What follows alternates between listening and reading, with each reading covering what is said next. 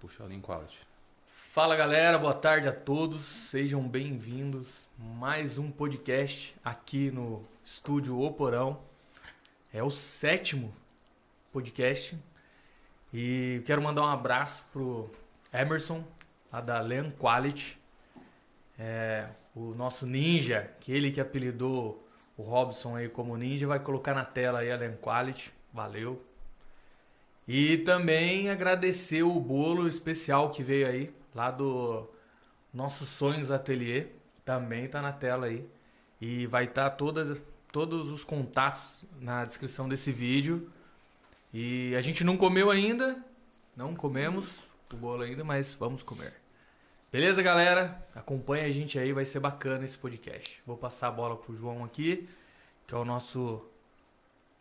Matusalém, não, Matusalém é sacanagem. Não, brincadeira. Estagiário. Nosso estagiário. Nosso estagiário. Segue aí, João. Boa tarde a todos. Bem-vindos ao mais um podcast. Tá? Hoje a gente trouxe uma produtora artística, Pamela Silveira. E a gente volta um pouquinho a falar sobre música. Tá? Eu prefiro iniciar assim, fazendo a seguinte pergunta, né? A maioria das pessoas não tem aquela noção exata do que é um produtor. Você poderia explicar para nós? Claro. Primeiramente, boa tarde, né, a todos, boa quem está assistindo aí, tarde. Vocês, né? Obrigada, né? Mais uma vez, eu cheguei aqui já agradecendo vocês pela oportunidade, até porque, como eu te disse, né, antes, a oportunidade a gente tem, mas assim, são poucas e quando a gente tem, precisa agarrá-las, né? Do jeito que a gente pode e mostrar realmente o trabalho que a gente faz com o pessoal aí na área artística. Realmente, João, existem vários tipos de produção dentro da arte, então assim, o pessoal confunde muito, né? Às vezes chega até mim achando que eu vou fazer a parte musical, então tem um produtor musical e eu faço a produção de artes, né? A parte artística. Então, assim, tem a produção de música, tem produções de teatro, tem produções de dança, enfim, tem N situações onde você trabalha com produção. No meu caso, eu trabalho com produção artística e direção de artes, entendeu? Lógico, né? Tem um processo de criação, né? De comunicação, tudo que arremete à arte, a gente já fala sobre beleza, a gente fala de sedução. Sedução, até a gente tem que explicar para as pessoas que é no sentido de chamar a atenção, né? De buscar atenção para aquilo que a gente está produzindo, para aquilo que o artista está apresentando, tá? A direção de arte, por exemplo, né? Que eu faço com os artistas, é mais a questão do conceito visual e a parte de orientação com eles, né? Porque hoje em dia você fala de um produtor, o produtor ele só coloca a pessoa no palco, ele só pega o artista e coloca lá, ele não faz todo um processo até o artista chegar a cantar, né, no caso. Então, assim, eu faço todo esse projeto, né, com o artista, faço toda essa orientação e eu tiro todas essas ideias do papel. Então, eu vou muito além do que colocar só um artista no palco, tá? E no caso, com um artista específico, eu trabalho como produtora executiva. Então, eu faço todo o planejamento, a organização.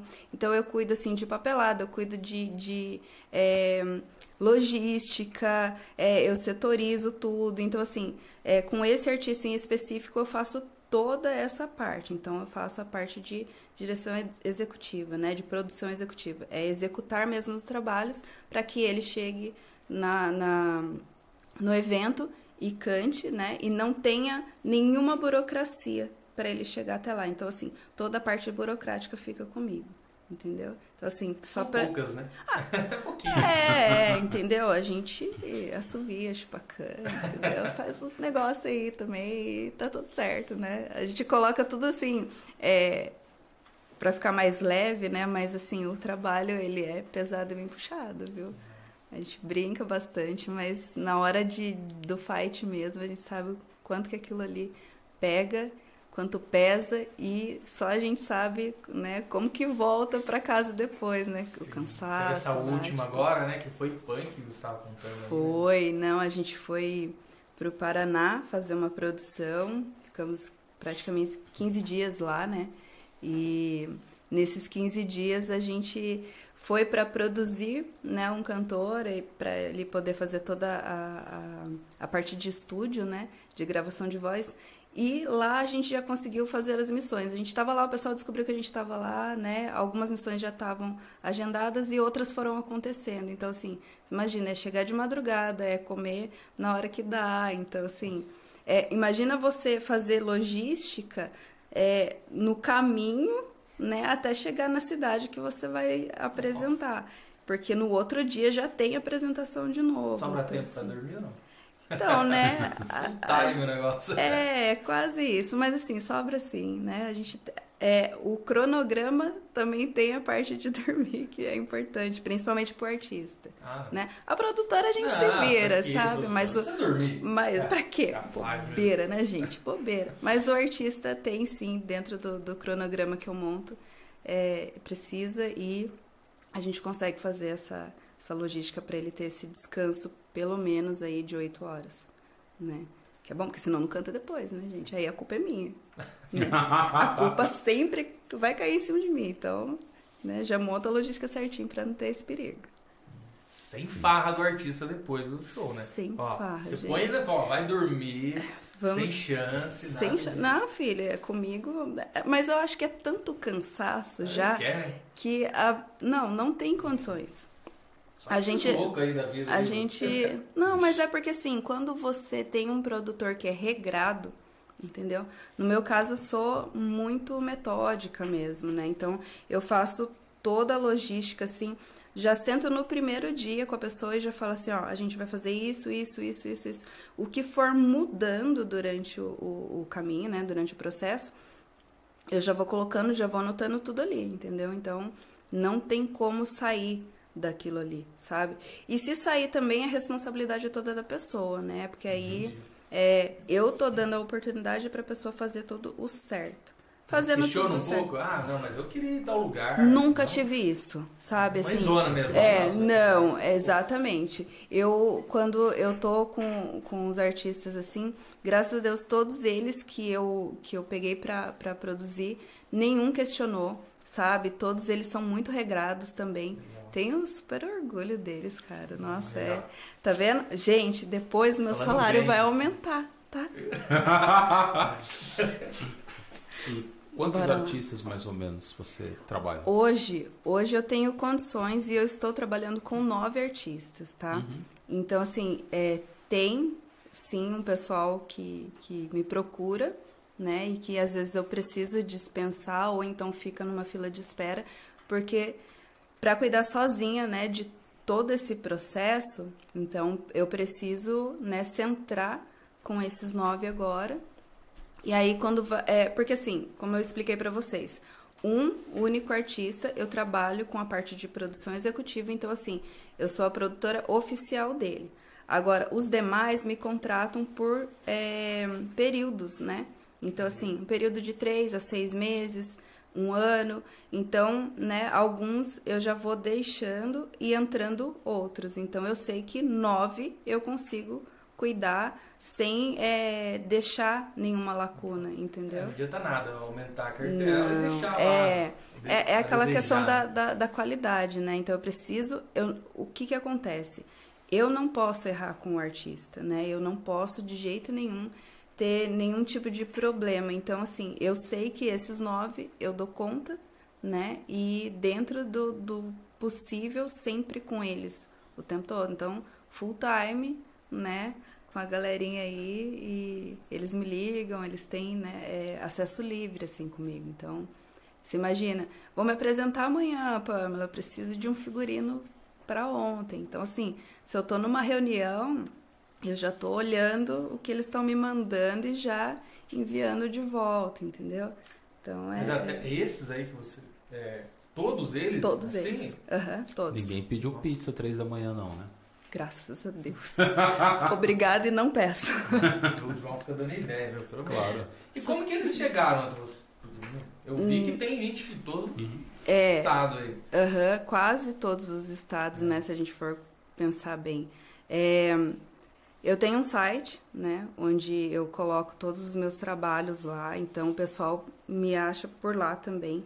Porém, quando eu comecei a trabalhar com o André, né, o André Leite, que é um cara aí sensacional, vocês vão, né, ter a oportunidade, sim, de conhecê-lo pessoalmente, né, como a gente estava conversando aqui, e ele me abriu muitas portas, né, para esse ramo, para esse trabalho. Então, eu setorizei bem, né, o que eu quis, né, e foi na pandemia que eu acabei fazendo isso, porque antes eu trabalhava, sim, com a parte de produção, mas muito mais com a produção artística voltada mais para teatro e para dança, né. Então, assim, como todo mundo, eu tive um começo, né, na parte artística, assim. Eu comecei como maquiadora há, tem mais ou menos quase 15 anos aí. E de lá pra cá, eu já trabalhava com dança, né, com outras partes, assim, que eu considero, né, arte, né, isso desde lá de trás, desde mais ou menos 14, 15 anos. E aí, claro, né, as coisas vão acontecendo, você vai trabalhando com outras, né, em outros setores, mas sempre voltando pra arte. Aí, fiz publicidade e propaganda, né? Então, que também sempre me jogava para a questão artística, sempre me jogava para... destinada à arte. Não, e eu sempre gostei de escrever muito, né? Então, quando eu comecei com a parte de teatro, né? Com a parte de musical mesmo e até os espetáculos, né? Eu cheguei a maquiar, por exemplo, 60 pessoas num único dia, entendeu? Então, assim... Não, mas tudo é intenso também, né? Não, comigo... na carreira, tem que ser um monte de pessoas. Se é maquiar, não. Então, porque assim, sabe aquela... exatamente, né, gente? Pensar, né, pouco, bobagem. Mas assim, é que na verdade o que acontece? Você, quando você ama o que você faz, você quer fazer direito. E eu sempre ouvi uma coisa, assim, da minha avó, que ela falava assim, quer fazer direito, faz você, entendeu? Eu sei que tem coisas que a gente precisa setorizar, porque cada macaco no seu galho. Sim. Mas se eu estudei para aquilo, e eu sei que eu consigo, e como eu falei para vocês, eu sou muito metódica, então, assim, eu calculo horas para as coisas. Então, eu sei exatamente quanto tempo eu levo para maquiar cada pessoa. E aí, eu colocava todo mundo, assim, parecia linha de produção, entendeu? Então... o que eu fazia? Tinha sempre alguém para fazer o recebimento, pagamento, aquela coisa. E eu ali, sabe? Assim... imagina. Não, eu imagino uma linha, essa linha de produção que você falou, uma galera sentada. É uma galera. Você com batom passando correndo. Exatamente. É quase isso. Gente, eles não estão brincando porque é quase isso, tá? E é verdade.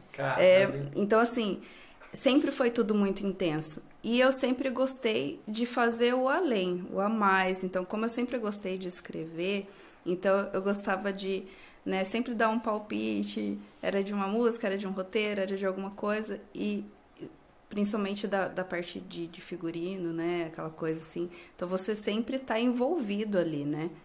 E aí, quando eu resolvi, né, depois que eu tive meu segundo filho, eu resolvi que eu ia cuidar da minha carreira artística voltada para arte mesmo, né? E aí eu comecei com fotografia, né?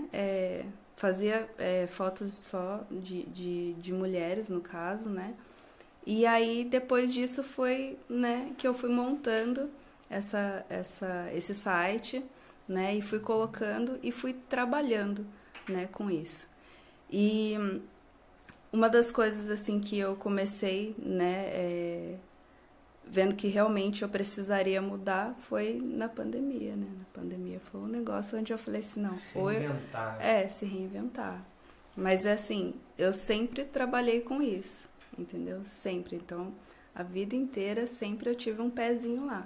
Eu podia estar trabalhando em outra coisa, mas sempre voltada para aquilo ali, né? Sempre voltada para a arte. Então, foi... pandemia te ofereceu uma mudança na carreira. A pandemia, na verdade, ela me deu um susto, né? Já começa por aí, como todo mundo, eu também surtei, né? Quando eu vi, porque assim, você se pega no momento onde você vê que a sua vida simplesmente parou do nada, onde você vê a sua carteira, vamos dizer assim, de trabalho sendo cancelada. Então, o que você estava previsto a trabalhar até o fim do ano, até dezembro, e já no próximo ano, no caso, né, em 2020, que foi o que, né, tudo se deu ali. E aí, o que aconteceu? Quando eu vi que em março eu fui olhar minha agenda, e minha agenda estava cancelada do começo ao fim. Nossa, desesperador. Aí é desesperador. Aí você olha e você fala assim, e aí, né? Não tem eventos, porque eu preciso dos eventos. Não tinha, estavam todos cancelados. Então, assim, não tinha evento sendo postergado, estavam cancelados. Então, aquilo ali, primeiro de tudo, te bate o desespero. É mentira se eu falar que não bateu, porque eu tenho filhos, eu tenho conta para pagar, e isso aí não para, né? Isso aí é uma coisa que a gente não tem como controlar. Aí eu pensei, eu falei, não, calma, né? Eu vou setorizar isso aí, eu vou buscar e eu vou fazer o que eu gosto. Eu preciso e as pessoas também precisam disso, porque quando você se vê numa situação de pandemia, onde todo mundo precisa ficar confinado, o que você pensa? Você precisa levar uma mensagem para essas pessoas, você precisa confortar essas outras pessoas, né? E como que a gente faz isso? É com arte. Não adianta. É o que segurou a galera. Foi, exatamente, foi o artista. E foi o setor mais prejudicado. A gente ficou mais de 15 meses proibidos de fazer qualquer evento. Qualquer evento. Então, assim, existiam, né, eventos clandestinos aí, mas a gente que trabalha com artista e trabalha correto, é porque, assim, a gente trabalha com, né, com contratos. Então, você não pode fazer nada fora daquilo ali, porque aí o prejuízo é seu ainda, né? Qualquer coisa que fizesse, ainda que dentro da lei, estava submetida a escrutínio. Exatamente. Quer dizer, todo mundo estava investigando. Exatamente. Como que você vai dar e passar credibilidade para as pessoas se você está fora da lei ali, né? Entendeu? Porque, assim, mesmo estando dentro da lei em relação à logística de papel, mas você poderia estar passando o vírus ali para todo mundo sem saber, entendeu? Então, você estaria fora da lei, sim. Né? De alguma forma. E até um peso na consciência. Né? Ai, Deus do céu, isso aí eu não tenho, não. De jeito nenhum. Que barra, hein? Foi louco o negócio mesmo. Não, acho que para todo mundo, né? Você falou, querendo ou não, o papel dos artistas foi uma super importante. Fundamental. Tá todo mundo em casa, desesperado. Tipo, meu, o que eu vou fazer? Ah, tá a galera aqui entrando no YouTube, vou assistir um show. Pô, nunca teve tanto show assim. Exatamente. E as lives bombaram, né? Você vê que, assim, o pessoal que não se interessava pela internet começou a se interessar. Tanto que, gente, eu não sei vocês, mas quando a gente entrava numa live, bugava a live. Porque, assim, eram tantas lives acontecendo ao mesmo tempo. Sim. Que tava caindo, né? Era tanta coisa, né, acontecendo ali na internet que a própria, né, empresa que né, não, você tinha tanta opção que você ficava assim, pulando, né? Não, vou pra tal live, daqui a pouco pra tal, porque não, era muito. E, assim, para você ver como o artista, né, ele é importante na vida das pessoas. Eu acho que as pessoas começaram a dar mais valor pro artista nesse momento de pandemia. Primeiro porque a gente foi o setor mais prejudicado, né? O setor de eventos. Então você via aí artistas que com nome e passando necessidade depois, sim, entendeu?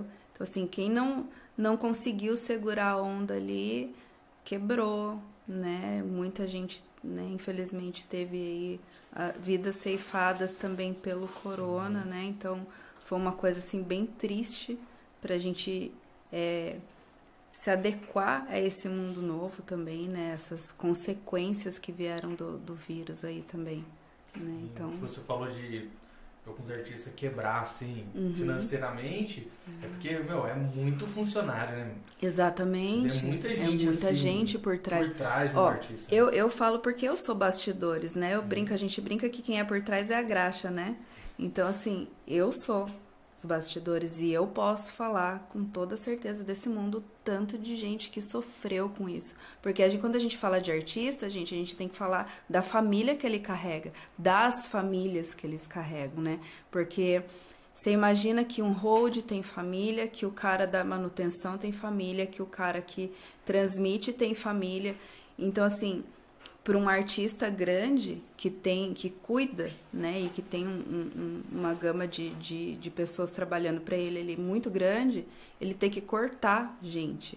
Então, você imagina, é como você tentar decidir por qual filho que você vai, né, dar fim. Não é assim que as coisas funcionam, porque ali vira uma família, né? É muito triste você pensar por esse lado. É bem complicado. E todos precisam trabalhar e o dilema permanece. Não, permanece, isso que é o mais triste, né?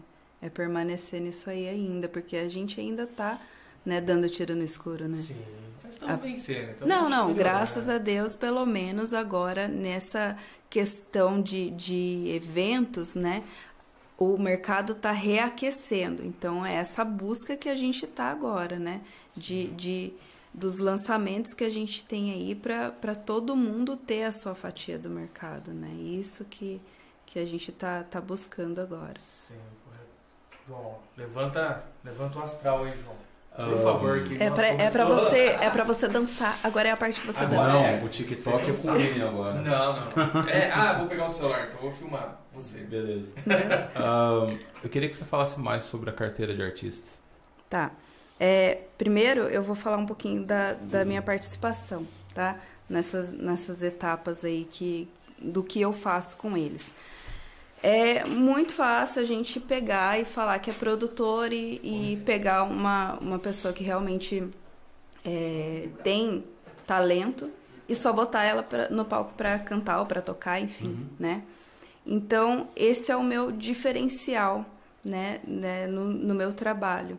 É exatamente fazer uma direção, né? Um direcionamento humano que eu faço. Então, assim, procurando hoje no mercado, falando de Vale, falando até a nível país, assim, não tem ninguém fazendo o trabalho que eu faço, Sim. que é de direcionamento humano, tá? Só pra gente entender, eu não sou sozinha, tá? Então, é uma equipe. Essa equipe eu conto com o Rony, que ele participa, né, comigo de tudo, assim, também, e tanto eu também no trabalho dele, que ele faz a parte de marketing digital, né? Então, assim, tudo que é tráfego, tudo que, né, a pessoa precisa para poder estar, né, ali nas mídias, é ele que cuida. Então, assim, o Rony é uma pessoa extremamente competente e que eu não colocaria, né, vamos dizer assim, os meus artistas nas mãos de alguém que não soubesse, né, realmente o que tá fazendo ali. E o André, né, que faz a produção musical e também a direção vocal, né, dessa galerinha aí. Então, assim, somos em 3 hoje, né, praticamente, né, quase que a gente tem todos os artistas ali, né, nesse núcleo. Eu acho que se tiver um ou outro que não tem né, o conjunto dos 3, mas é coisas que às vezes é mais setorizada, tá? Eu participo de todas as etapas, né? Porque é exatamente nesse diferencial que eu trabalho, né? Onde eu busco gerar o artista, né? Então eu crio toda a identidade visual dele, ajudo ele a amadurecer como artista, porque muita gente que chega pra mim, sabe, João, a pessoa tem veia artística, mas ela não é artista ainda, né? Então ela tem que se descobrir, ou alguns se redescobrir artista. É um instrumento sem corte. Exatamente. Então, assim, não tem como simplesmente você amadurecer a carreira de alguém, a ideia de alguém.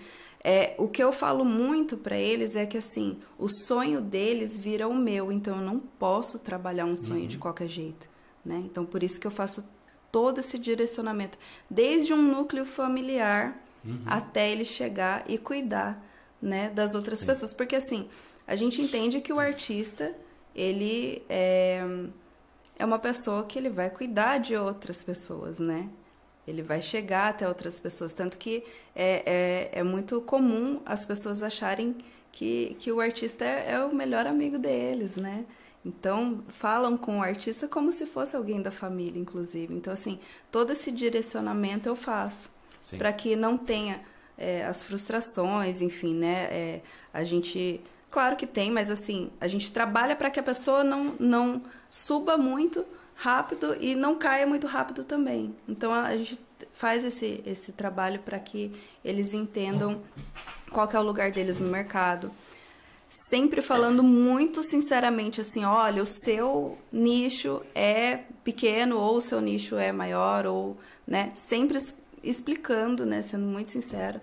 É o seu sonho? É, mas a gente vai trabalhar isso aqui. É isso aqui que a gente tem para trabalhar. É isso que você quer? Uhum. É.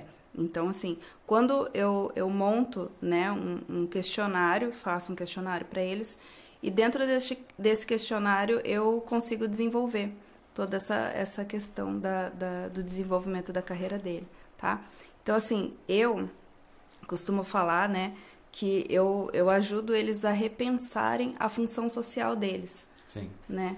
Então, não é só simplesmente você ter um artista aí jogado, né, numa mídia, né? É você fazer com que ele repense essa função social e que ele realmente trate as pessoas, né, como ele gostaria de ser tratado, né? Então, ter essa troca, né, essa reciprocidade. Não é só gerar artistas, né? É criar um instrumento mesmo de cura da alma, no caso, né? De cuidar de corações mesmo. Então, eu tenho todo esse cuidado, né, para que o artista ele possa passar isso para as pessoas também. Então, antes deles apresentarem qualquer coisa, a gente tem esse direcionamento. Aí tem o André fazendo a direção vocal e cuidando da parte musical. O Rony fazendo todo esse tráfego, né, para marketing digital também. E questões das mídias. E aí vai fluindo, né? O artista vai se apresentando, a gente mostra para eles como que ele faz para entrar no mercado, entendeu? Que não é simplesmente só, né, se colocar ali, ele precisa tudo de um aparato, né, de coisas certas para falar, pessoas certas para eles se inspirarem, né? Então, tem tudo isso. Até mesmo senão eles se frustram, tipo... Depende, exatamente. É o que eu acabei sendo. Não, imagina. Eu acabei de falar até para o pessoal exatamente isso, que o cuidado com o artista é também nessa questão da frustração, né? A gente tem essa... Sempre jogando muito limpo, porque como eu falei para ele, né? A gente trabalha com sonhos. E o sonho da pessoa vira o sonho da gente também, né? Então, como que você trata o sonho dos outros de qualquer jeito? Não pode... Né? Então, a questão da frustração, ela pode acontecer, claro. Às vezes, alguns são mais ansiosos do que o outro. Então, por exemplo, assim, ela não consegue ver o crescimento contínuo, né, da carreira dela, porque ela quer um crescimento bombado. E aí você explica para a pessoa, não é assim que funciona. A gente não está falando, né, de artistas que... porque o povo confunde muito, eu acho que às vezes o artista que apareceu ali, ele já vai bombar, e não é assim que as coisas funcionam, né? A gente precisa...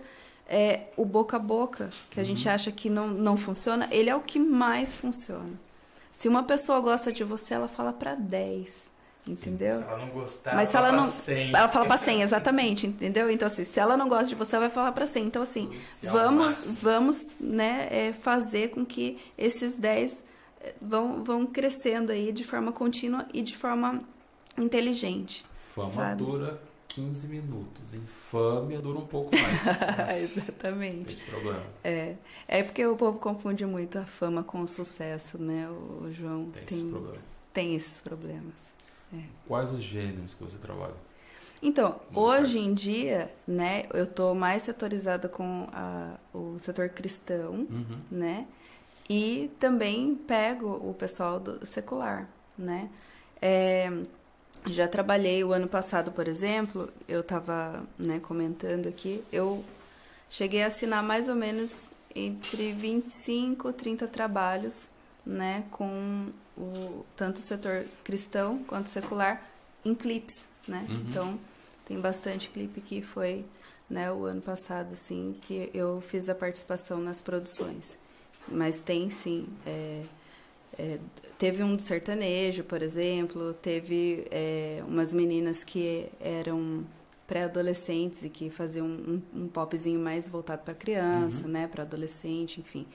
Então, eu não tenho um setor certo, sim, né, para trabalhar. Não sou tão nichada assim, né? Claro que, né, tenho as minhas convicções, né, como artista também, e se precisar dispensar algum trabalho, eu dispenso, não tenho problemas com isso, entendeu? De jeito nenhum. Frustrado, né? Exatamente. Então, se hoje eu posso escolher onde trabalhar, o que eu trabalho até hoje, né, o que eu trabalhei até hoje nunca me decepcionou, e são trabalhos belíssimos, assim, com pessoas realmente competentes. É, mas pelo que eu percebi, é uma dedicação total. Exatamente. Como você vai trabalhar um artista ou um nicho, sei lá, alguma coisa que você não gosta? Tipo, você tem uma certa repulsa, eu não sei. Não é nem a questão do gostar, mas eu acho que é mais a questão, assim, de quando você tem certos, né, princípios que você gosta de seguir. É automático, já que nem te procurem, entendeu? Entendi. Porque aí você já tá, assim, enfatizando aquilo com que você trabalha, né? Então, é a mesma coisa, assim, eu vou, né, procurar por pessoas também que vão, né, quando eu terceirizo algum trabalho, que trabalhem também, né, voltado naquilo que eu já tô setorizada. Então, assim, dificilmente eu vou procurar alguém que, né, não trabalhe nesses nichos que eu falei para vocês. Entendi. Né? Você falou sobre clipes. Os clipes, como é que funciona? Como é que ele é elaborado? Entre o artista, produtor... O que acontece? Os artistas que me procuram, eles já procuram querendo clipe. Né? Então, assim, é bem, bem legal falar sobre isso, porque, assim, o clipe, ele... é muito importante para o artista, porém, ele é a última fase que a gente chega. Porque o que adianta você pegar alguém que não sabe gesticular, alguém que não sabe ter postura? Exatamente! Como é que você fala para uma pessoa chegar e simplesmente cantar a música dela e a gente vai botar ela num cenário legal, e assim, mesmo que seja uma coisa mais simples?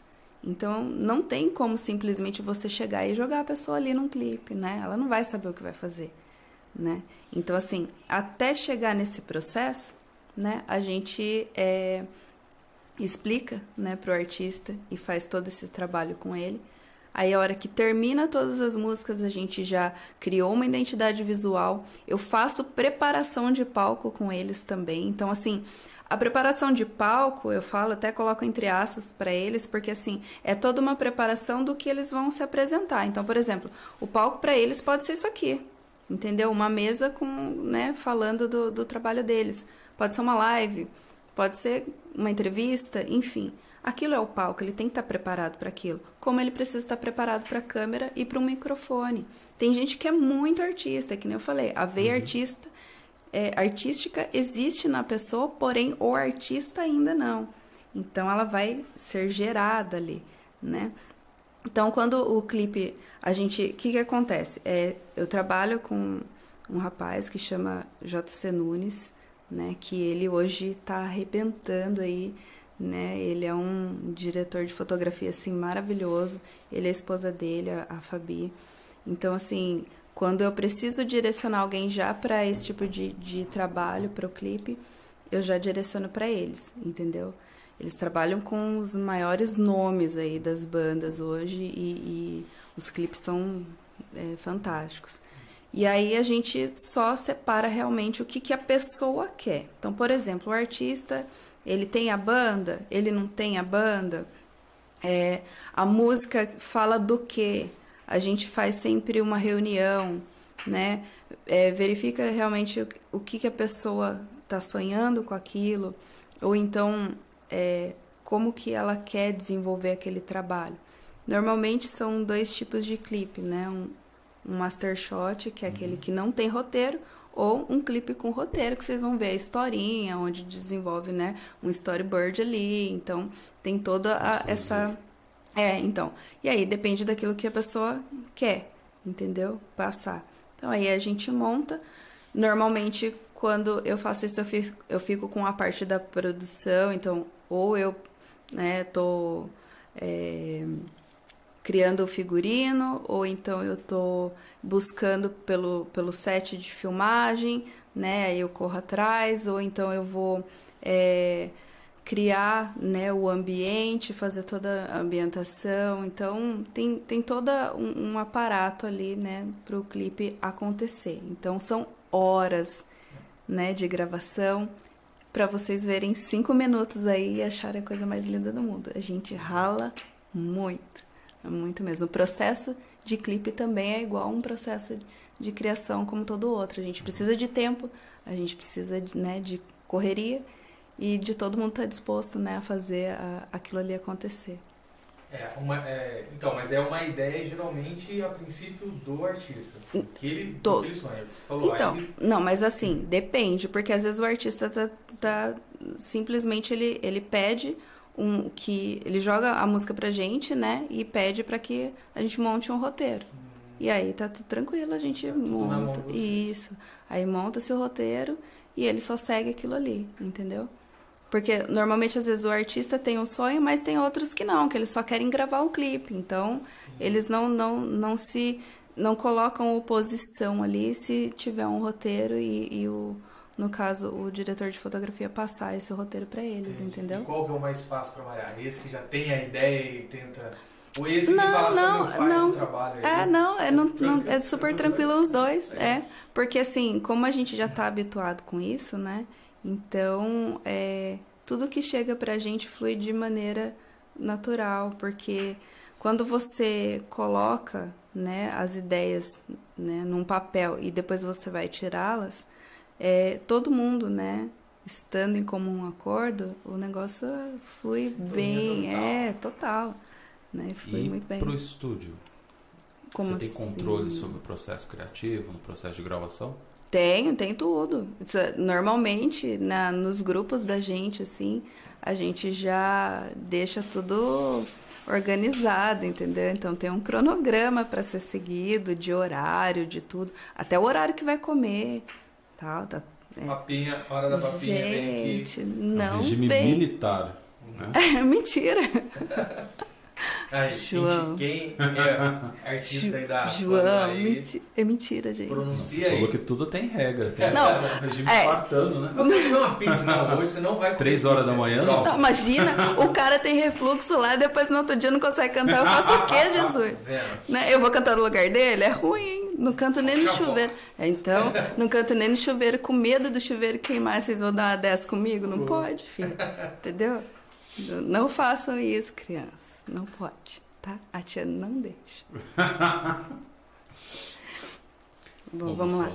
É verdade, você falou pra eu comentar sobre os artistas. Antes disso, olha eu, quero mandar um abraço aí pro Adriano, que participou aqui com a gente, que é lá do CineClub. Salve, Adriano. Eu quero pedir desculpa também de não ter colocado o logo do CineClub, porque o CineClub é nosso parceiro. Uhum. E, foi muita correria, mas depois eu vou editar, vou colocar o logo do CineClub. Eles são muito parceiros mesmo, principalmente o Adriano, que sempre tá mandando mensagem, puxando a nossa orelha. E o Tom, que vai vir este mês ainda, certo? Dia... Isso. 28, né? Dia 28 o Tom vai estar aqui, ou seja, mais um episódio aí do CineClub. Então, aguarde aí que vai ser bacana. Tá vendo aí, ó. Vocês também são regrados, tá vendo? Pra tudo tem regra. Não é exatamente aquela pauta, né? Tanto é que eu esqueci. Não, mas isso é humano. Não, eu esqueci, mas... Gente, mas isso é humano, vamos combinar, né? Sim. O errar é humano. Vocês não vão permitir errar de novo dessa forma. Então, tá vendo? É tudo regradinho. Sim, espera, né? Não, esperamos, é claro. Então, vamos conhecer. Vamos lá. Artistas. Então, eu não posso deixar de falar, claro, como eu falei para vocês antes do Rony, né, que ele cuida dessa parte de marketing digital. Ele tem, né, um projeto que chama Lançador Digital, onde ele cuida, né, dessa parte dos artistas. Então, assim, se não tem o trabalho dele, não tem o meu, consequentemente não tem o do André. Então, assim, a gente linka tudo para que as pessoas, elas tenham realmente um respaldo, né, para elas continuarem o trabalho depois, entendeu?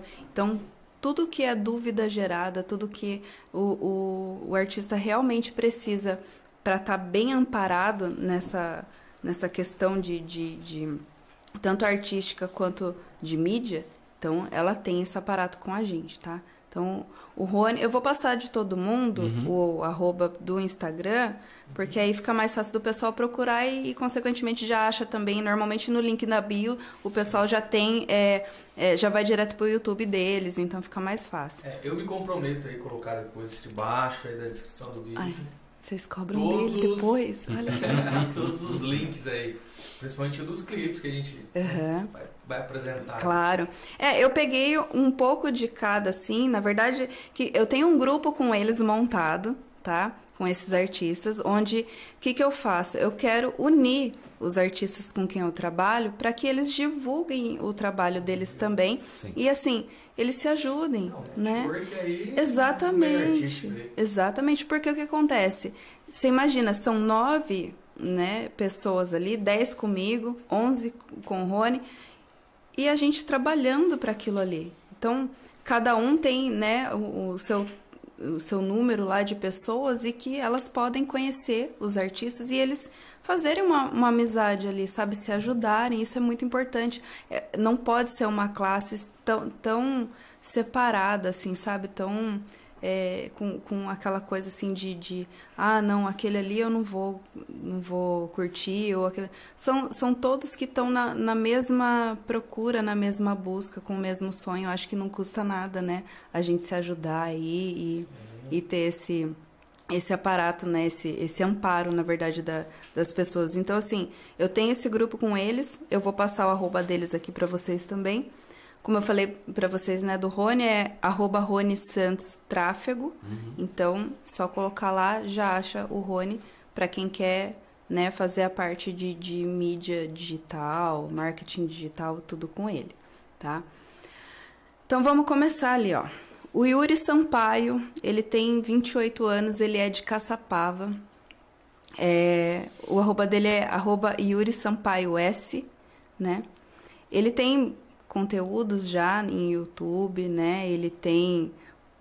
O Instagram dele é cheio de covers. Cara, vocês vão amar. É um cara, assim, que... Ele tem 28 anos com carinha de 18, sabe? Eu fiz todo o projeto, né, dele também. Tem uma puta de uma voz, assim, maravilhosa. E ele é considerado, por mim e pelo André, um projeto piloto, tá? Que é o Yuri. Por quê? Porque algumas coisas que a gente vai fazer com o Yuri, assim, são coisas que a gente... vamos dizer, testes, né? Que a gente precisa ver se realmente vai, né, fluir. Porque ele já é, pra gente, considerado um artista completo. Por quê? Porque ele, né, agora que a gente criou toda a parte visual dele, né, de identidade, né? Mas questão de voz e de apresentação e de postura, ele já tem. Entendeu? Já é natural dele, aquilo ali. Tem a veia artística. Né? Exatamente. Ele tem a veia artística e ele é artista, entendeu? Ele é a pessoa que convence você, tá? Então, assim, é um rapaz que a gente tem muito carinho por ele. Ele até brinca, ele chama eu de mãezona e tal, porque realmente é aquele colo que a gente dá, né, pra pessoa. Então, assim... o Yuri é uma pessoa muito especial e vocês vão ver que o cara tem uma mega de uma voz, um talento, assim, fora do normal. Fora que ele é doce, sabe? Assim, escreve músicas inteligentíssimas e você vê que ele é muito esforçado, entendeu? Então, se vocês quiserem, né, assistir um trechinho aí, eu acredito que você já tem aí para passar, né? O Ninja já tá preparado.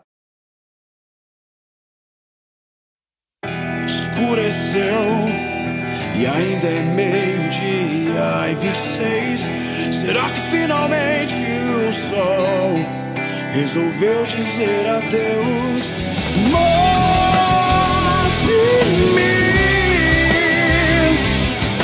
uma manhã que me convença a acordar.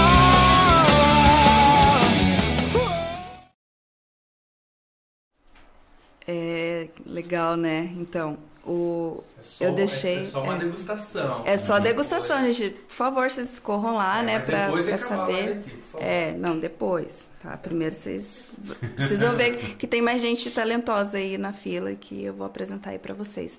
Nesse grupo eu pedi que eles mesmos passassem o trabalho que eles mais gostam, que eles queriam apresentar. Porque eu acho mais justo, né? Do que eu simplesmente pegar um trabalho deles e colocar aqui pra vocês. É, eles vão me arrebentar aí, porque eu assisti todos e selecionei ali a parte mais gostei. Até mesmo pra gente não tomar estrada. Não, lógico, não. O que a gente menos quer hoje é tomar esse bloco aí do YouTube. Bom, eu vou falar da segunda, né? Que é a Amanda Romanzini. Ela tem 30 anos, ela é de Araras. Tá, no interior de São Paulo. Ela é considerada do rock grunge também, tá? Ela é voltada para a música cristã, né? Diferente do Yuri, que é secular, que é um rock alternativo pós-grunge, entendeu? Então, o dela já é mais voltado para a música cristã, tá? O arroba é arroba Amanda Romanzini, tá? O dela, eu já fiz todo o processo de criação. A gente gravou uma música já em estúdio. O processo com a Amanda foi muito legal, muito bacana, porque assim, eu lembro que no dia da gente gravar eu falei pra ela assim, Amanda, leva uma foto, qualquer coisa assim que você, que te remeta a coisas boas, que você esteja bem e tal. Aí ela tava lá e o negócio não tava rolando, eu falei, André, corta o microfone e vou lá, vou falar com ela. Amanda... O que você gosta? Eu gosto de ficar descalça em casa. Então, filha, tira o sapato, bora fazer. E aí ela deu risada e o negócio fluiu, entendeu? Porque, assim, tem coisas que são simples pra gente, né? E que aquilo ali te deixa confortável, né? E aquilo ali deixou ela extremamente confortável e que, claro, teve outras coisas também, como eu falo, né? Eu sempre peço pra cortar o microfone e o meu trabalho ali dentro é só com o artista e... A gente vai buscando, né, ferramentas para que ele desenvolva aquilo ali de uma forma mais tranquila. Mas assim, gente, eu não tô brincando. A Amanda é a dona de uma voz que, assim, é diferenciada, cara. A Amanda tem um vozeirão, assim, quando ela chega, ela preenche a gente, assim, sabe? E ela tem um trabalho maravilhoso. A gente tá para lançar a música dela também, né, porque tá nesse... lance de masterizar, mixar, enfim, né? Então, mas ela é uma mulher, assim, que... Vocês vão ver o trabalho dela, é muito bonito e ela é dona de uma voz, assim, muito forte. Vocês vão ver que o negócio com ela é punk, assim. Pode passar.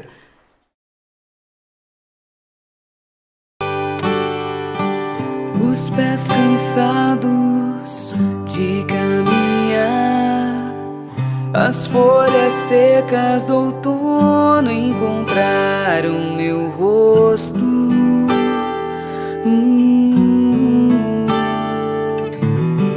Sobre o andar desacreditado, pôs um olhar sobre um grito calado.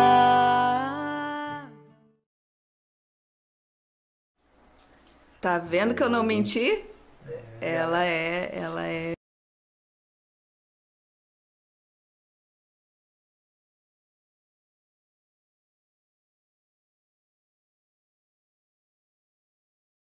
Porque, assim, a gente trabalha com qualidade, mas os números, eles precisam crescer também, né? E, para isso, precisa dessa constância, precisa de estar colocando, né, conteúdos ali. Então, como que eles fazem isso? Eles colocam, né, músicas covers ali, quando ainda não tem, né, a música autoral ainda ali. E aí vai preenchendo isso semanalmente e é onde as pessoas começam a degustar, né, o trabalho deles ali. Eu acho que o cover também é um modo bacana, né? É, mas a gente tem... então, claro que é. A gente tem uma estratégia, né, de cover, não solta cover aleatório. Gente, tem o pulo do gato, né, claro.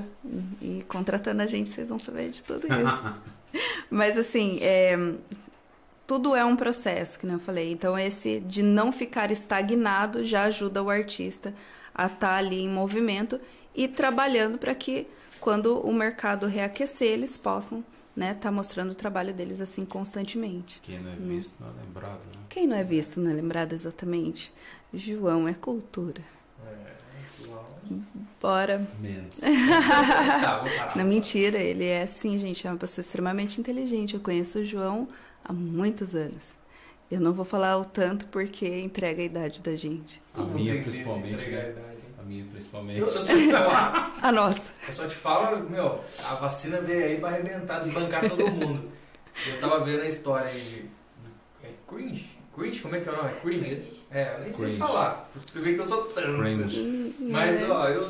Somos tanto que nem sabemos falar. É, eu analisei uma coisa aí, cara, que eu tô vendo agora os jovens e tal, postando lá, tomei vacina e tal, não sei o que tava chamando, né? Só que eles são mais ainda, porque os mais velhos... Uhum. A gente fomos os primeiros a fazer a fotinha lá e tal. Agora vocês que estão ultrapassados. Olha lá, a Pietra tá ultrapassada. Ui, você foi primeiro que eu, né? Fui primeiro. A justificativa. Tudo bem, a gente releva isso aí. Bora pro próximo. A Ana Palhares, ela tem 45 anos, ela é de Pernambuco, tá? A Ana, a gente, né, colocou ela no setor mais pop, mas é música cristã também. O arroba dela é Ana Palhares Oficial. E ela está em fase de desenvolvimento, né, com a gente. Então, assim, ela foi o último projeto que eu peguei. Ela tem 45 anos, mas ela tem uma voz, assim, de 18. Ela tem uma voz de menina. Então, quando você fecha os olhos, você não imagina... que é uma mulher de 45 anos cantando. Então, assim, pensa numa voz doce, pensa, assim, ela remete tanto à descoberta, sabe? Aquela coisa, assim, bem suave. Então, essa é a Ana. Então, vocês imaginam para uma mulher que tem o sonho, né, de ser artista e tá aí se redescobrindo na parte artística. E, assim, sabe o que é mais legal dela? Que ela é... corajosa, sabe? Então, assim, tudo que você fala, Ana, tem que fazer tal coisa. E ela não tem medo daquilo. Então, às vezes a gente vê o pessoal aí, né, falando assim, ai, tô com 30 anos, tô não sei o quê, eu acho que já não vai dar pra mim, não sei o quê. Ela não tem essa barreira com ela, sabe? Então, ela chega assim e fala assim, Pamela, com aquele jeitinho doce dela, né? Pamela, tem certeza que eu tenho que fazer isso? Eu falo assim, tenho. Aí, quando eu cheguei com a questão, né, do podcast, ela falou assim, meu Deus, mulher, com você é 880, né? É trabalho mesmo, 24 horas. Eu sempre brinco com ela, falo assim, ó, pega na minha mão e bora, né? Bora que a gente vai fazer acontecer. Que sucesso! E assim, o legal dela é que ela abraça essa ideia. E aí eu falei assim, Ana, como você é o projeto mais... fresco, né, da gente, assim, então, ela tá escrevendo as músicas dela ainda, então, assim, a hora que ela passar as músicas, né, que o André vai começar a trabalhar as melodias, então ela fez um teste, gravou uma vez em estúdio para ver como que ela ia se desenvolver e tal, e ficou lindo o trabalho, sabe, lindo mesmo, é que não tem nada gravado, né, assim, visual, né, aí eu falei assim, faz o seguinte, Ana, pega o teu violãozinho, canta uma música que você acha que você, né, vai se desenvolver bem. Aí a gente pega um trechinho e passa, né, para o pessoal conhecer você. É bom porque você ainda não tem nada, né, para a gente apresentar. Então tá tudo em fase de construção, né, tá desenvolvendo ainda dela. E não é que ela fez? Ela foi lá, fez, porque às vezes o artista ele tem um certo bloqueio e fala assim, ah, vou deixar passar essa. Não sei o quê. Não, ela foi lá, fez e o resultado tá aí, ó. Oh, mais que todo seu filho. azul pra você, por mais que toda poesia fosse pra você, nada poderia preencher você. Por mais que todos os olhares fossem pra você, por mais que toda a música fosse pra você. Falei pra vocês, né? Ela é demais, gente. A Ana, como todos os outros, me enche de orgulho, assim. Então eu tenho muito orgulho de falar dos artistas dos quais eu trabalho, né? E ela é uma guerreirona, assim. E eu tô muito chique, me achando no Jô Soares aqui com essa caneca maravilhosa deles, gente. Bom, vamos lá. O quarto artista que eu tenho para apresentar para vocês é o Abner Guedes. Ele tem 31 anos, ele é lá do Canadá. O estilo dele é rock, né?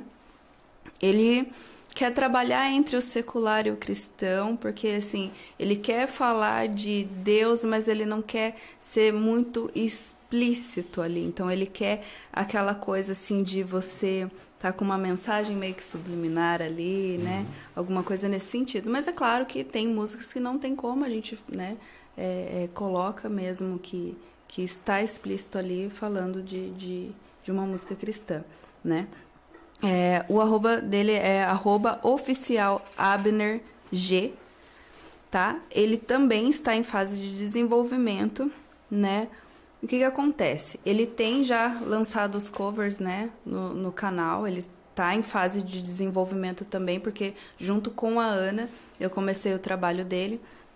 A diferença é que todo mundo pensa que um artista que é cantor, ele é obrigado a escrever as músicas. E não, ele não é compositor. Ele é um intérprete. Ele quer cantar. Então, assim, só que o diferencial que a gente está trabalhando nessa arte dele, né, para ele poder cantar, é que ele passa as ideias do que ele quer pro André. O André cria as melodias, né, e os arranjos, tudo em cima de uma música que ele quer. Passa essa melodia para mim e eu escrevo a letra. Entendeu? Então, além de cuidar disso tudo, eu ainda escrevo. Ah, então tem songwriting, então. Né? Tem um pouquinho, né? Fazer o quê? É legal. A gente faz também, né? E aí eu, né, crio as letras e ele vai interpretá-las, né? Mas tudo do jeito que ele sonhou, do jeito que ele quer falar na música, do jeito que ele quer dar a interpretação para aquilo ali. Então, assim, tudo sempre respeitando o que o artista passa pra gente e o que ele pede pra gente, né? Como o Abner está em fase de desenvolvimento também, então algumas, né, músicas lá são covers e o cara tem uma voz potente, assim, né? Muito potente. Então, dificilmente vai ter alguma coisa que esse cara não cante, entendeu? Ele é fora da curva, assim. É muito, muito bom. Eu acho que vocês têm mais um trechinho aí, né, para passar dele. Oh, my. Eu nunca estou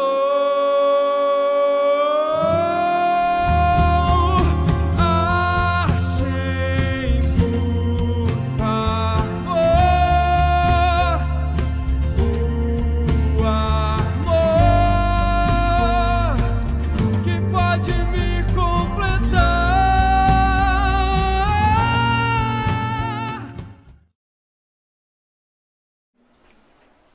Então, né? O que a gente vai falar de um cara que está interpretando uma música linda dessa e que realmente, né, soltou a voz aí. Eu tenho certeza que quando ele começar a gravar os autorais, né, vai ser outra porrada aí, né? Bom, vamos lá. O quinto artista que eu tenho para apresentar para vocês é o Lobeck. O nome dele é Denis, ele tem 38 anos, ele é de Belo Horizonte, tá? O estilo dele é indie rock, tá? Então vocês imaginam. Indie. Indie rock. Indie rock. É um gênero mais pro alternativo. Exatamente. Já ouviu o R.E.M., por exemplo? Não. R.E.M. Desculpa a minha ignorância. É rock normal, com guitarras e tal, mas não é comercial, mais alternativo. Aí, ó, tem uma aula aqui. Eu falo que o João é cultura, gente, mas né. Não, ele entende de música pra caramba. Não, muito bom aqui, aumentou o salário que nem tem. Ele é um estagiário, eu esqueci. Né? Período probatório. Verdade. Não, mas eu acho que né, já dá pra contratar, porque olha aí, ó. Não, menino, não fala um negócio desse. Bom, vamos lá. Então, o Lobeck, ele é indie rock, né? As músicas dele é do setor secular, né? É mais nichado, a gente sabe, porque o indie, ele é um movimento que é dificilmente você vê aqui no Brasil, né? Então, foi muito baseado em Morrissey, por exemplo, né? Pra gente poder criar né, toda a estrutura que a gente tem hoje dele. O Lobeck, o projeto que a gente desenvolveu está desde de janeiro, né? Conversando e fazendo né, toda essa né, proposta de indie rock para passar para a galera. Ele foi um caso assim, que é bem legal, que ele é um engenheiro, ele se descobriu artista na pandemia. Artista não, desculpa, vamos reformular. Ele se descobriu compositor na pandemia, porque ele já cantava na igreja, cantava em alguns lugares, tinha né, o grupinho dele lá, mas composição, gente, ele tem uma pasta assim cheia agora. Ele começou a compor uma atrás da outra, e quando a gente viu né, a qualidade das músicas em relação à letra, porque é muito rica as letras dele, a gente compara letras assim como um Renato Russo, porque é muito, assim, muito cheio de conteúdo ali, né? Então, são músicas extremamente inteligentes. A gente sabe que é um setor mais nichado, mas que, assim, ele explodiu, né? Foi uma pessoa que realmente a gente colocou no mercado e todo mundo gosta, sabe? Umas músicas de protesto, outras, né, mais... lentas, e enfim, mas assim, todas com um conteúdo bem original. Você não vai ver nada parecido com isso né, na internet. Então, assim, foi uma aposta gigante e ele não decepcionou. Ele é um cara extremamente metódico também. Sabe assim, eu cito ele como uma pessoa que ele é regrado. Ele é o artista regrado. Então, assim... ele cuida da voz, ele cuida do conteúdo dele, tudo que é falado para ele fazer, ele tem essa disciplina. Então, eu sempre cito ele para os outros artistas como um artista que realmente fez acontecer, porque ele foi disciplinado, ele, né, ele realmente cuidou para que a carreira dele acontecesse. A gente gravou aí com ele 2 clipes oficiais agora, né? Ele veio de BH para cá, pro Vale. A gente foi gravar com ele, né? A gente gravou um clipe em Ubatuba e outro em Caraguá, né? Os caras já chegam aqui e já conhecem os melhores lugares. Só os melhores. Ah, mas é por quê? Porque a gente já sabia mais ou menos o que queria. Aí eu dei a ideia, todo mundo abraçou e falou, então, vamos lá. Então, assim, só que vocês imaginam, né? Tudo a gente tem que fazer dentro da lei. Então, tudo com respaldo, né? De prefeitura, aquela coisa toda, né? Mas a gente fez e ficaram lindos, assim, né? Certeza que não vai decepcionar, porque eu vi ontem o corte do primeiro clipe e tá, assim, maravilhoso, tá... do jeito que a gente tava sonhando, assim, eu acho que até mais, entendeu? E ficou muito bom, muito bonito, e eu tenho certeza que em setembro agora, quando ele lançar... vai ser outro sucesso. Né? Pena que não deu pra colocar esse corte aqui, hein? Pois, mas não pode, né? Porque, assim, é o primeiro corte que a gente recebe, mas é particular, né? Não pode nem mostrar. Porque como tem todo um processo pra fazer esse lançamento oficial, né? Então, a gente vai ficar... Deixa todo mundo na curiosidade. Não, mas dá um... Exatamente. uns 10 segundos, assim, a galera falou... Oh, né? Não posso, não posso, porque como é o trabalho de outra pessoa, né? Então não posso mostrar. Só aquele cara chato, só que... Mas ó, vocês vão gostar, porque ele assim, ele é um cara que tem um vibrato totalmente diferente na voz, assim, ele é diferenciado por isso. É, se você vê, a sonoridade dele remete muito a Elvis, por exemplo, assim, então ele é bem forte assim na voz. Então, ele mandou, acho que até foi a primeira música dele, né, que foi o lançamento aí, vocês podem conferir aí.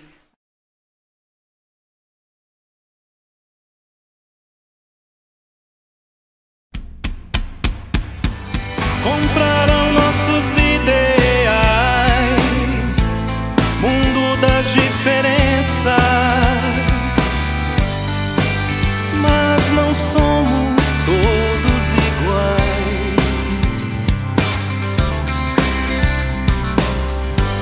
Valores desfigurados. Bom, né? Eu vou deixar todo mundo agora com um gostinho de quero mais e vai ter esse lançamento. A gente vai colocar isso. Vai ter que aguardar, mas eu tenho certeza que vocês vão curtir demais. Vai valer a pena, né? Vai. Bom, o sexto que eu tenho pra falar pra vocês é o Lucas Ramos. Ele tem 27 anos, ele é de Cascavel. Foi ele que a gente tava lá gravando, né? É, agora no... Tem material novo. Material novo, e assim, o Lucas, ele é o rock alternativão, assim, de tudo que vocês imaginam da vida, entendeu? Ele é secular, né? Então ele não quis rótulos nenhum, assim, pra carreira dele. Por quê?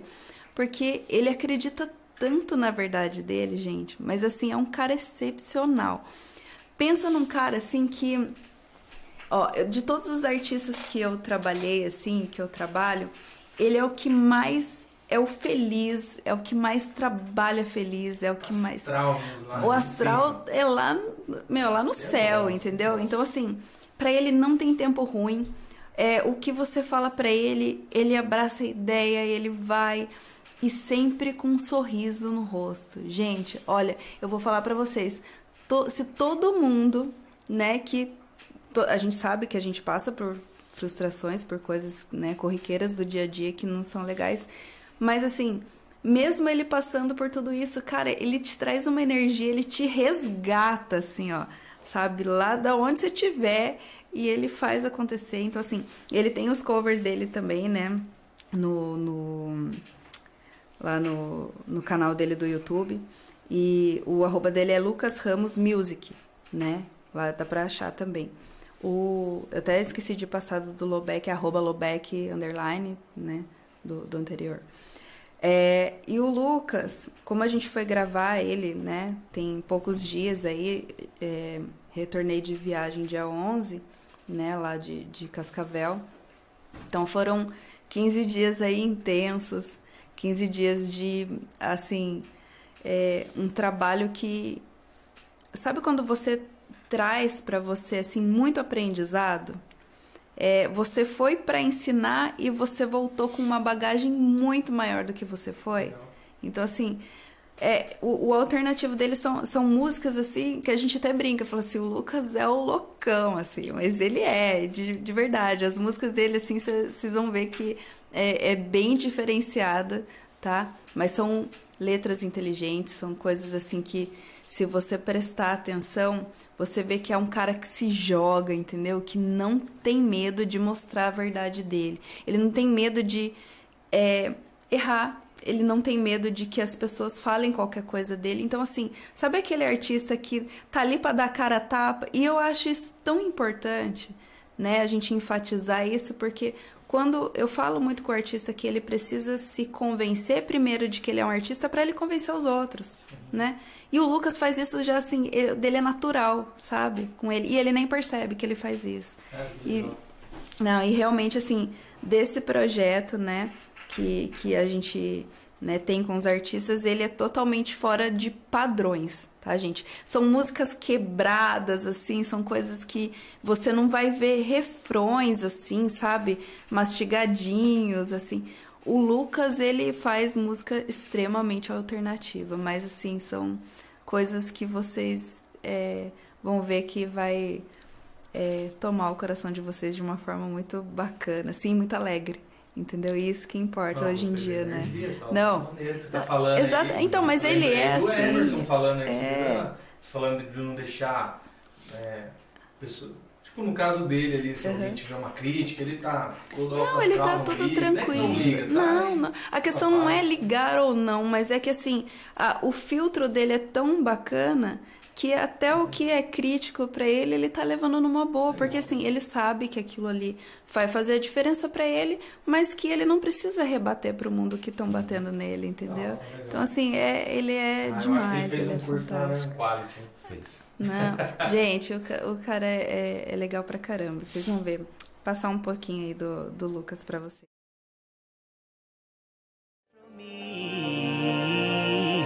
It's how it'll be. Love's gonna leave you broken, time's gonna work you over. You get up, you keep rolling on. Life's gonna bring you glory, but there's another side to the story. You get up and suck it up.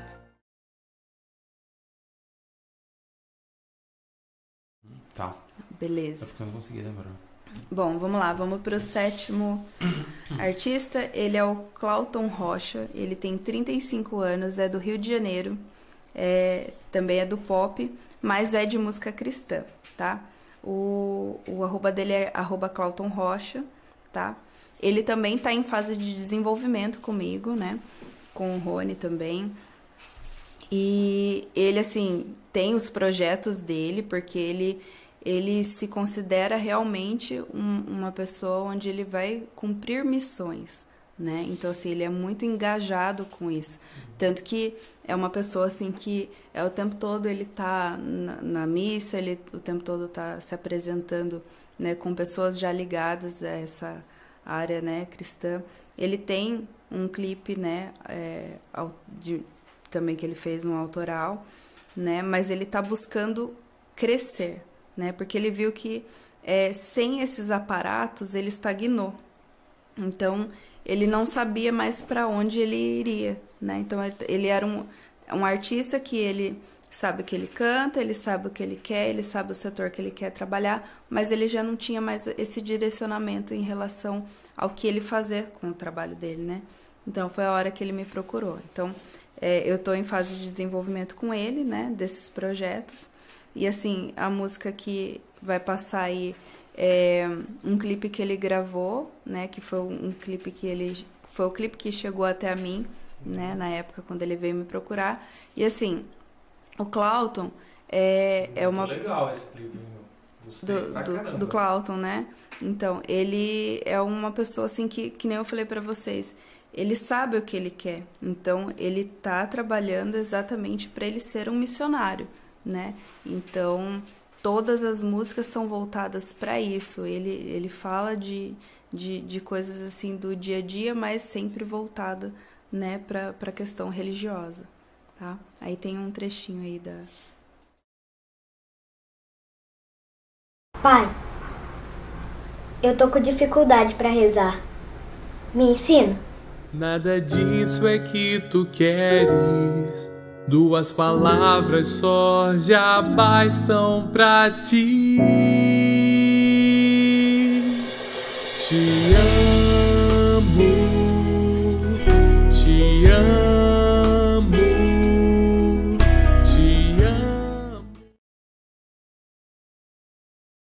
Beleza. Bom, vamos lá. A oitava que eu tenho pra apresentar pra vocês é a Maria Isabel. É o nosso cotoco, né? Ela tem 20 anos. É o bebê da galera. Ela é de Inhapim, tá? Se eu falar errado é porque é de Minas Gerais, entendeu? É uma cidade... Demais, demais, Não, não, é que eu não sei se eu pronunciei certo a cidade dela, tá? Ela é do pop rock, ela vai também trabalhar com música cristã, tá?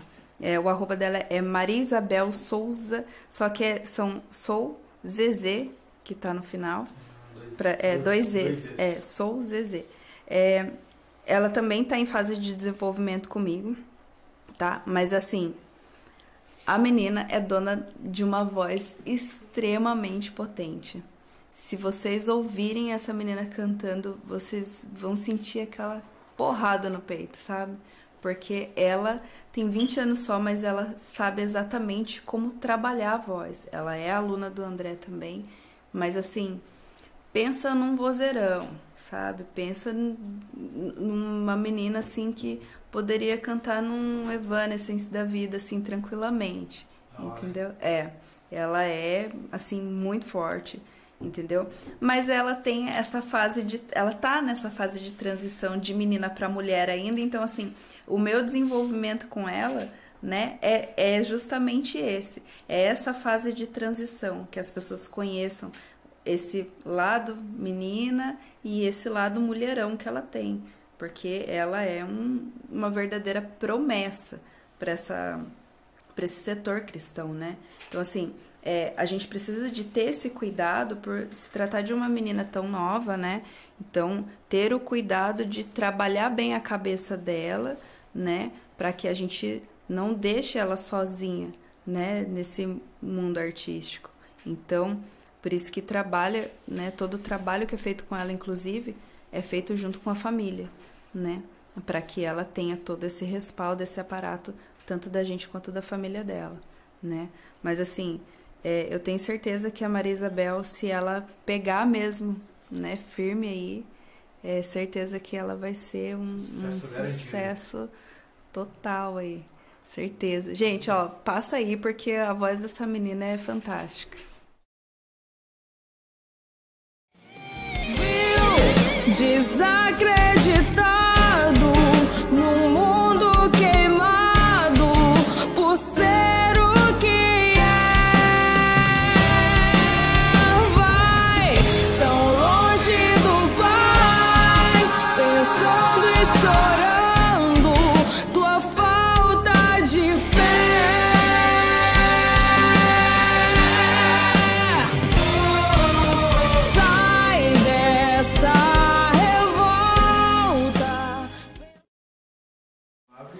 Bora lá? Voltou. Opa, menino. Estamos aí. Desculpa, estamos, mentira, eu estava aqui, eles estavam em outro lugar. Estamos tentando aqui ver aqui as perguntas. E aproveito. Não, tô brincando. Né?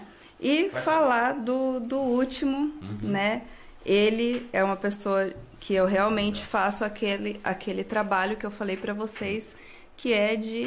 né, produção executiva. Então eu sou a produtora oficial do André Leite, né? Então tudo que for fazer com ele de eventos passa por mim. Então assim, dele é tudo setorizado. Então assim, ele tem um manager, né, que cuida da agenda dele de missões, né, que é o Alex. E ele tem uma pessoa que cuida da agenda dele de aulas, que é a Kátia. Eu cuido da parte de produção, né? Então, assim... E o Rony cuida também e gerencia a parte, né, de marketing digital dele. Então, assim, do André é todinho setorizado. E o que eu tenho pra falar desse cara, né, gente? Vocês estão aí tudo de boca aberta, vocês estão aí tudo, né, vendo como que é o trabalho dele.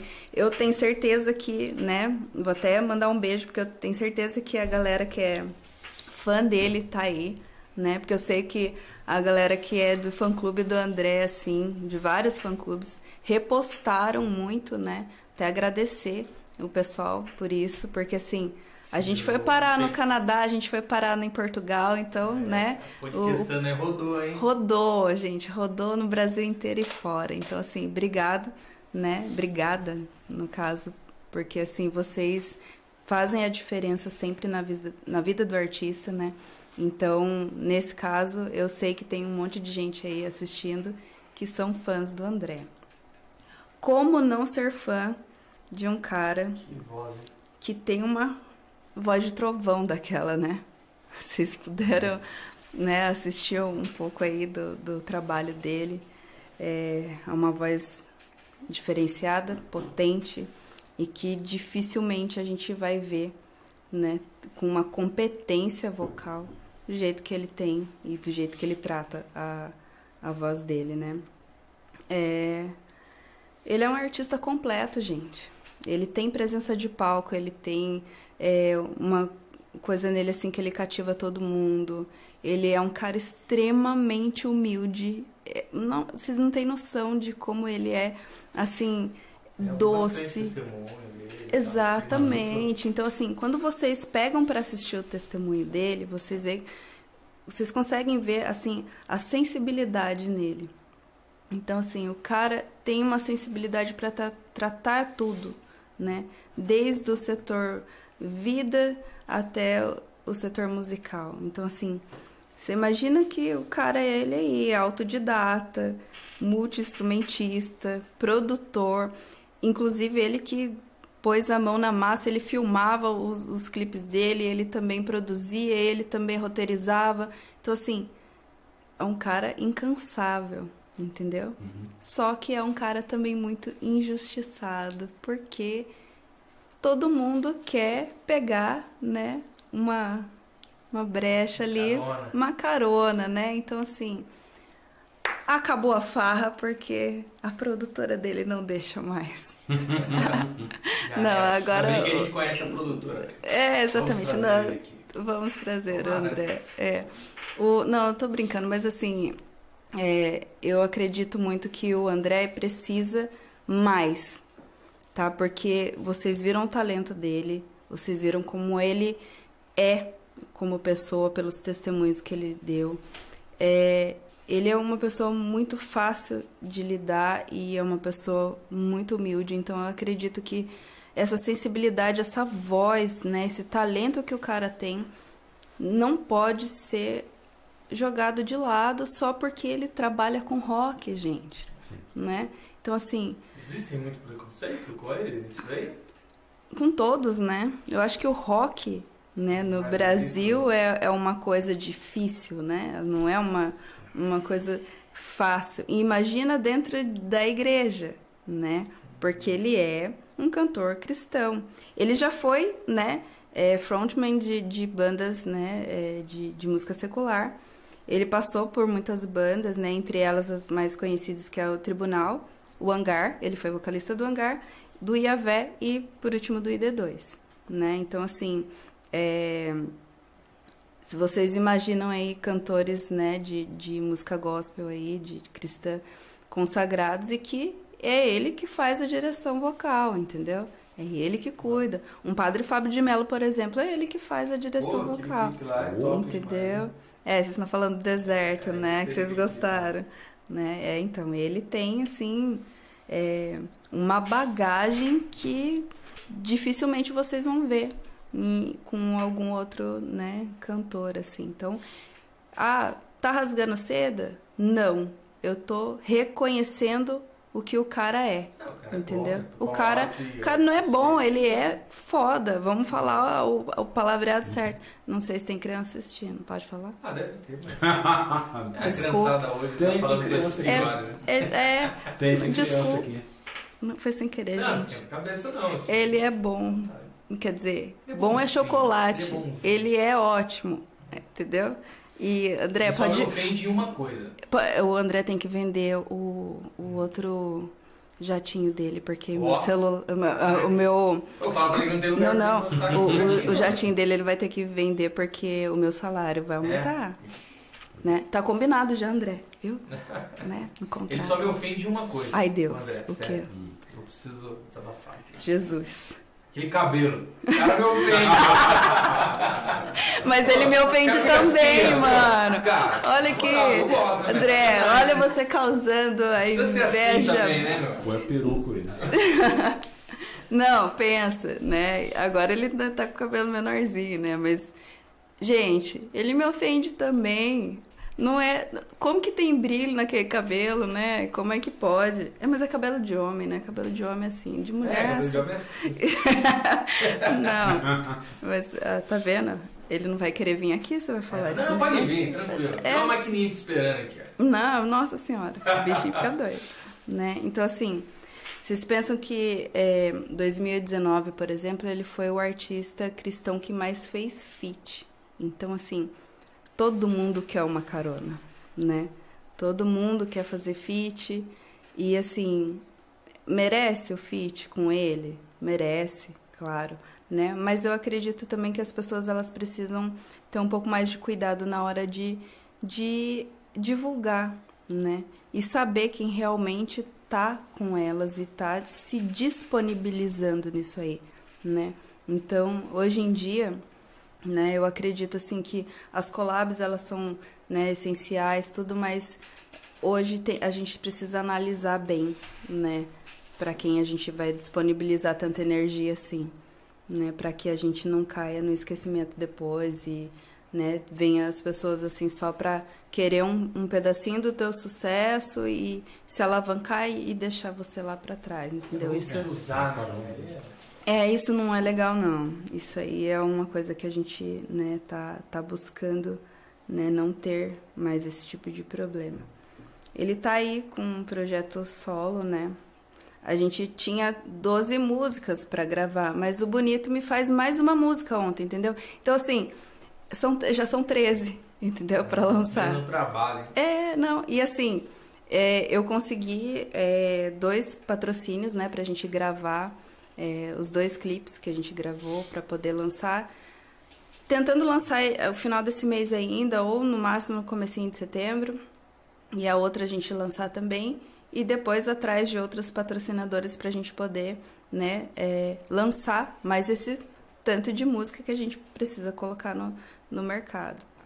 Ele quando ele me chamou para o primeiro projeto, foi assim, a gente já se conhece, tem aí 10 anos, né, de amizade. Vou te perguntar agora, como você chegou até ele? Então, porque assim, na verdade, eu sempre tive, né, sempre tivemos, né, assim, eu sempre tive, na verdade, um pezinho, né, dentro da parte musical.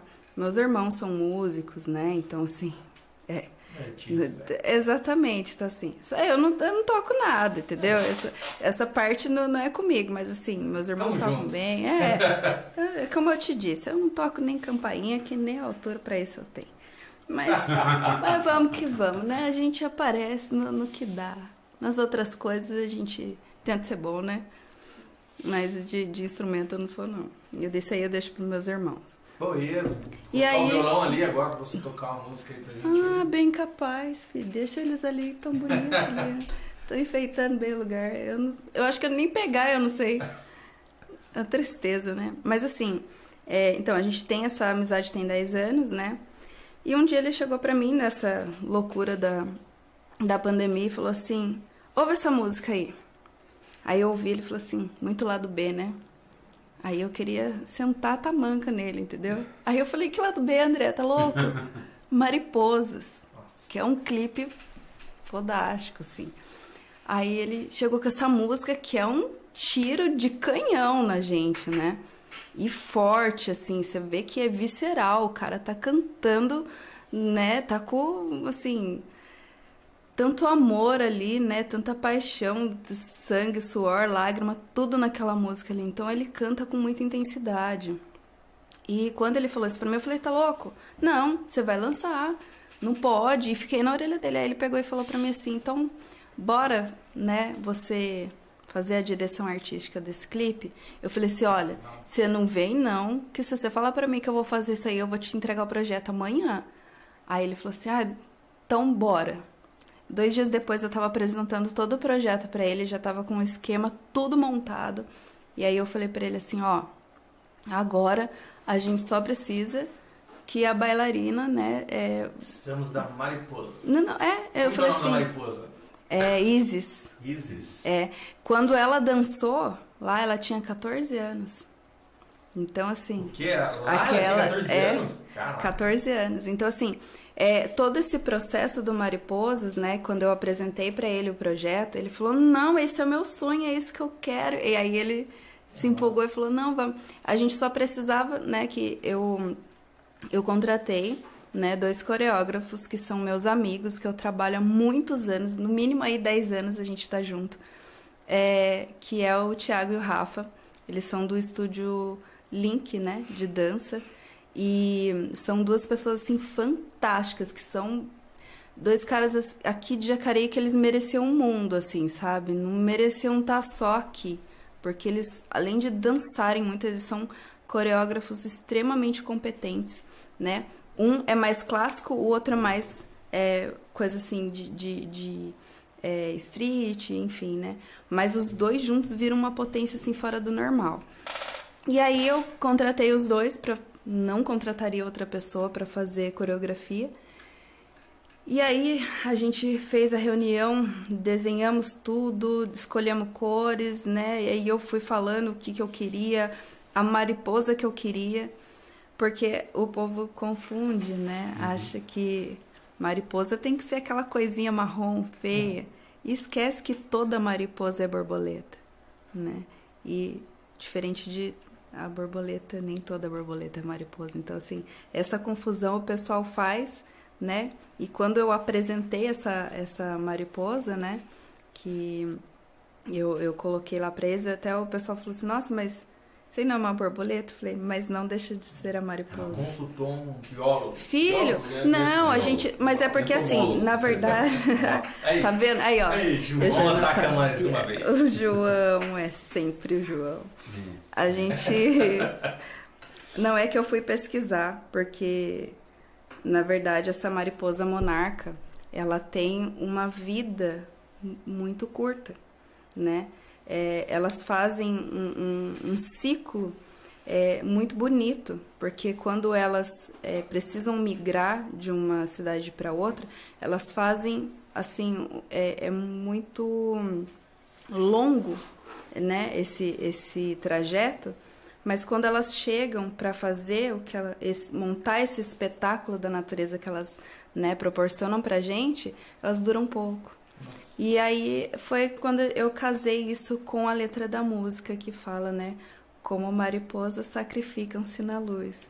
Então é indo para esse caminho do sacrifício, né, porque elas fazem todo esse caminho que é um sacrifício para elas chegarem, e quando elas chegam elas fazem todo o ciclo e morrem, né? Então é mais ou menos a vida da gente, né?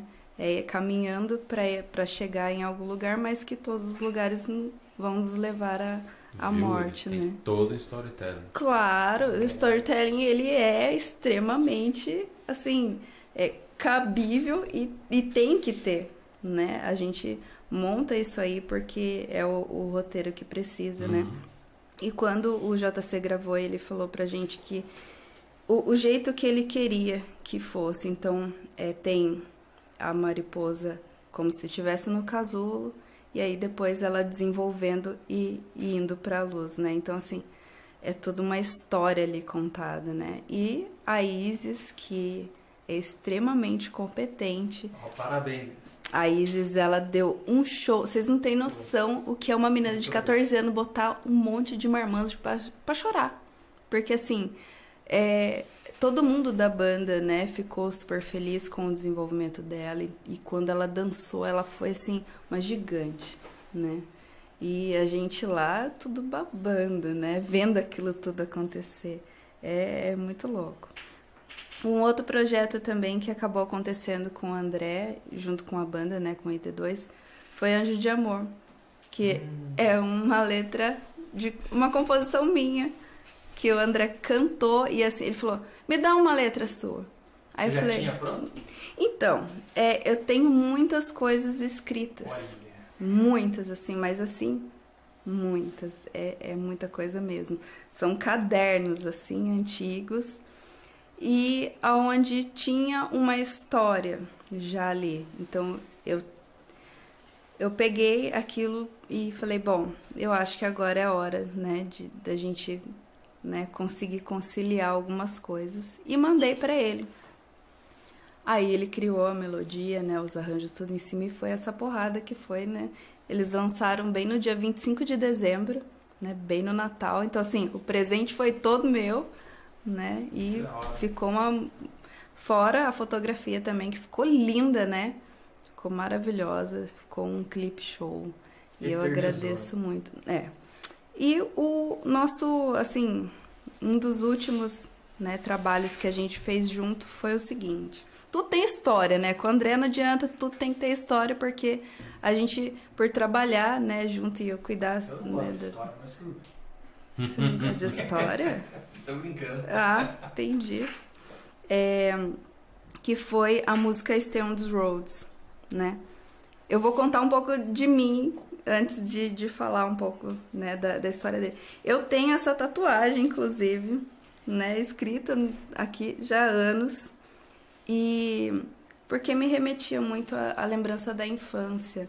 Eu tinha aquelas vizinhas doidas da gente, né, de criança, assim, que você lembra que na época do vinil, né, eles botavam essas músicas antigas, assim, pra tocar sem medo de ser feliz, né? Então, assim, quem escutasse da rua, problema deles.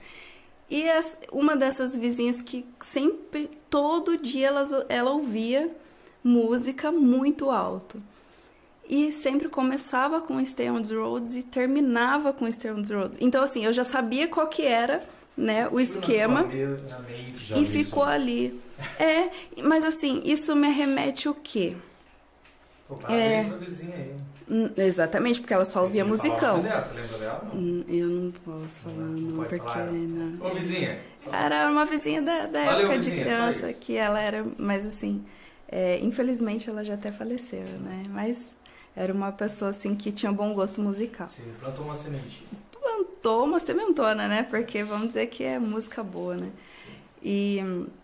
eu lembrava muito disso, mas é uma época que me lembra também a coisas muito boas, né, da infância, onde você via que existia muito namoro no portão.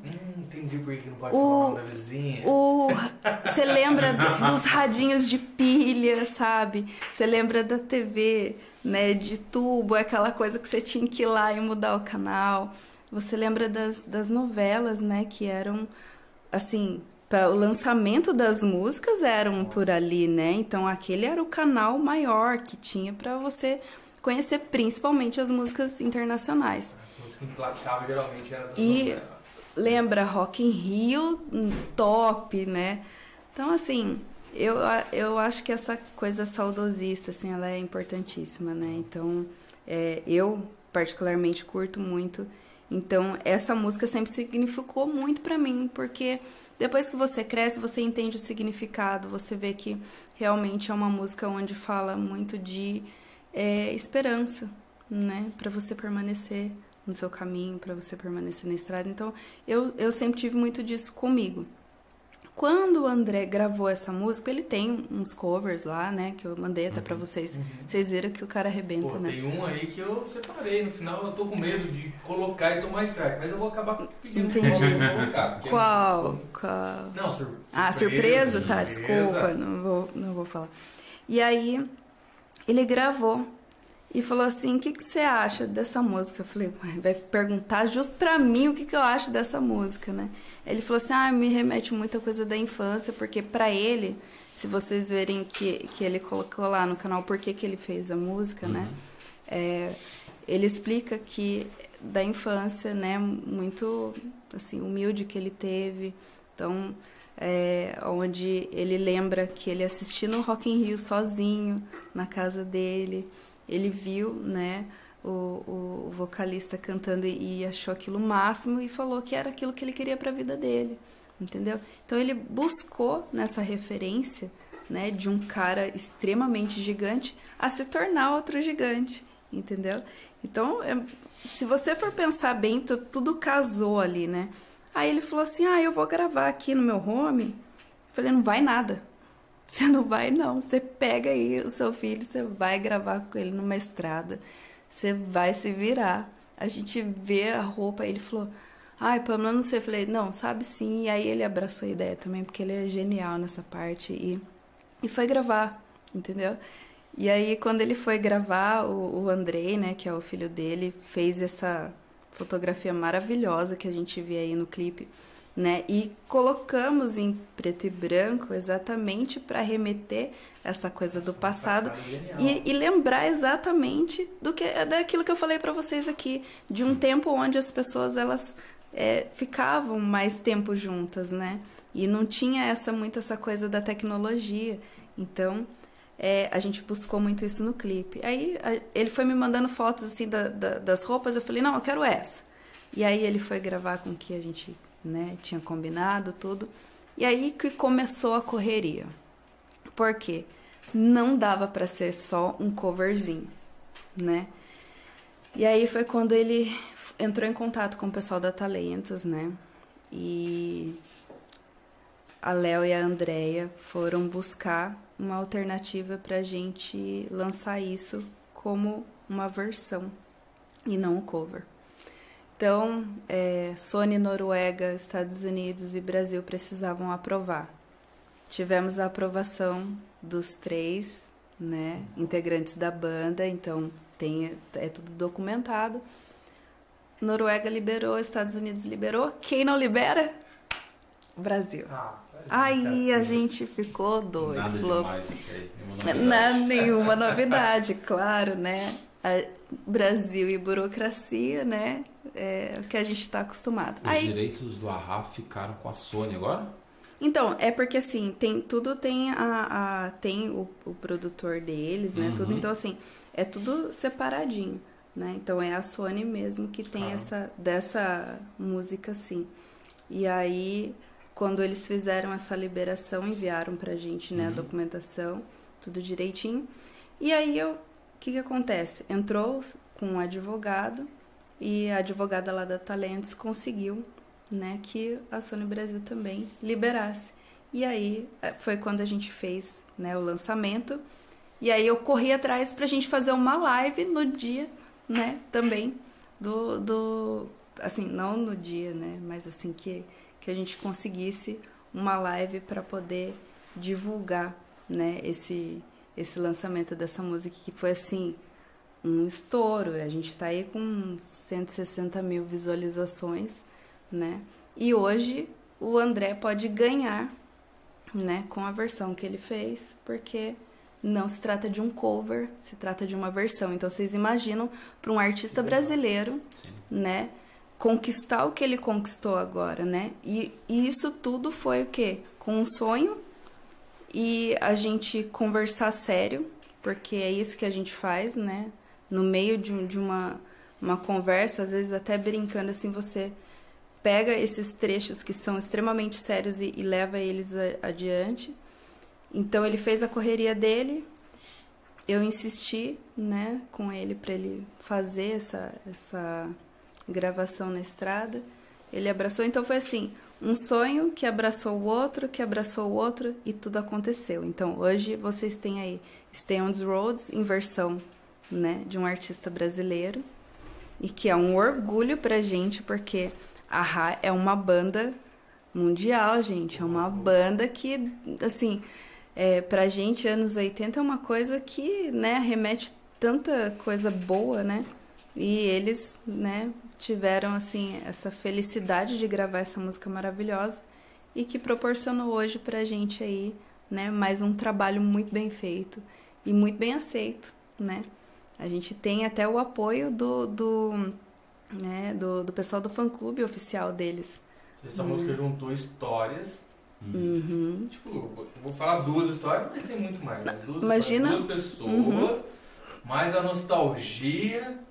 Não, e fora que se você for ver os comentários, são todos voltados para isso que eu tô falando para vocês. Então, assim, uma coisa que nasceu no meu coração, nasceu no dele, a gente juntou e as pessoas realmente foram falar o que a gente tinha pensado. Então, todo mundo que assiste aquele clipe volta no passado, volta no tempo. Primeiro por conta da música e depois por conta das imagens que ficaram lindas, né? Ficou maravilhoso.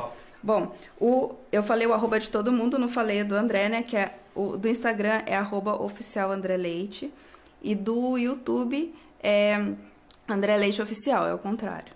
Tá bom? Então, assim, vai ficar na descrição. Vai ficar na descrição, sim. Então, bora lá. O que mais vocês vão querer me perguntar hoje? Não, a gente queria colocar o... verdade, vocês podem colocar, O dele...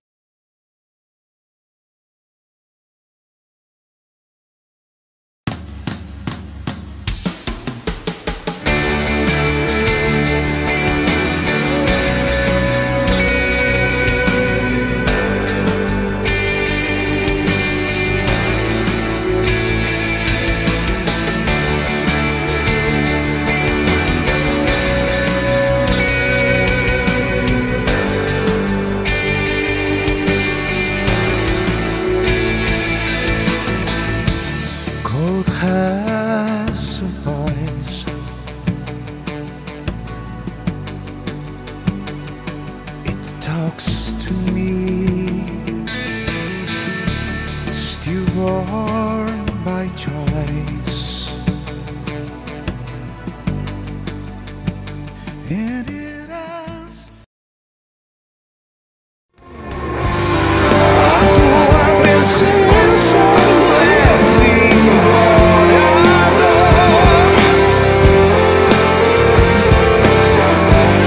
Maybe I'm myself, and was you GMO? As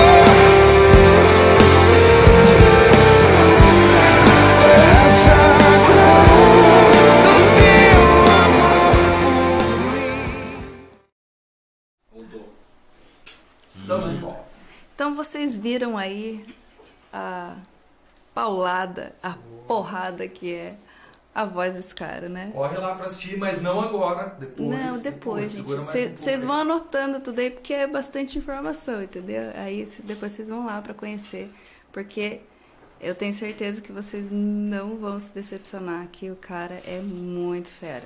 É, mandar um abraço pra ele aí, que parece que ele tá... Não, ele tá assistindo. É, a Pietra acabou de falar que ele agradeceu aí. E já tá intimado a vir aí, aqui ó, no podcast. Né? Podcastando. Aí, isso aí. Precisa só aceitar. Já manda um aceite aqui, ó, já no chat aqui, vai ficar legal, hein?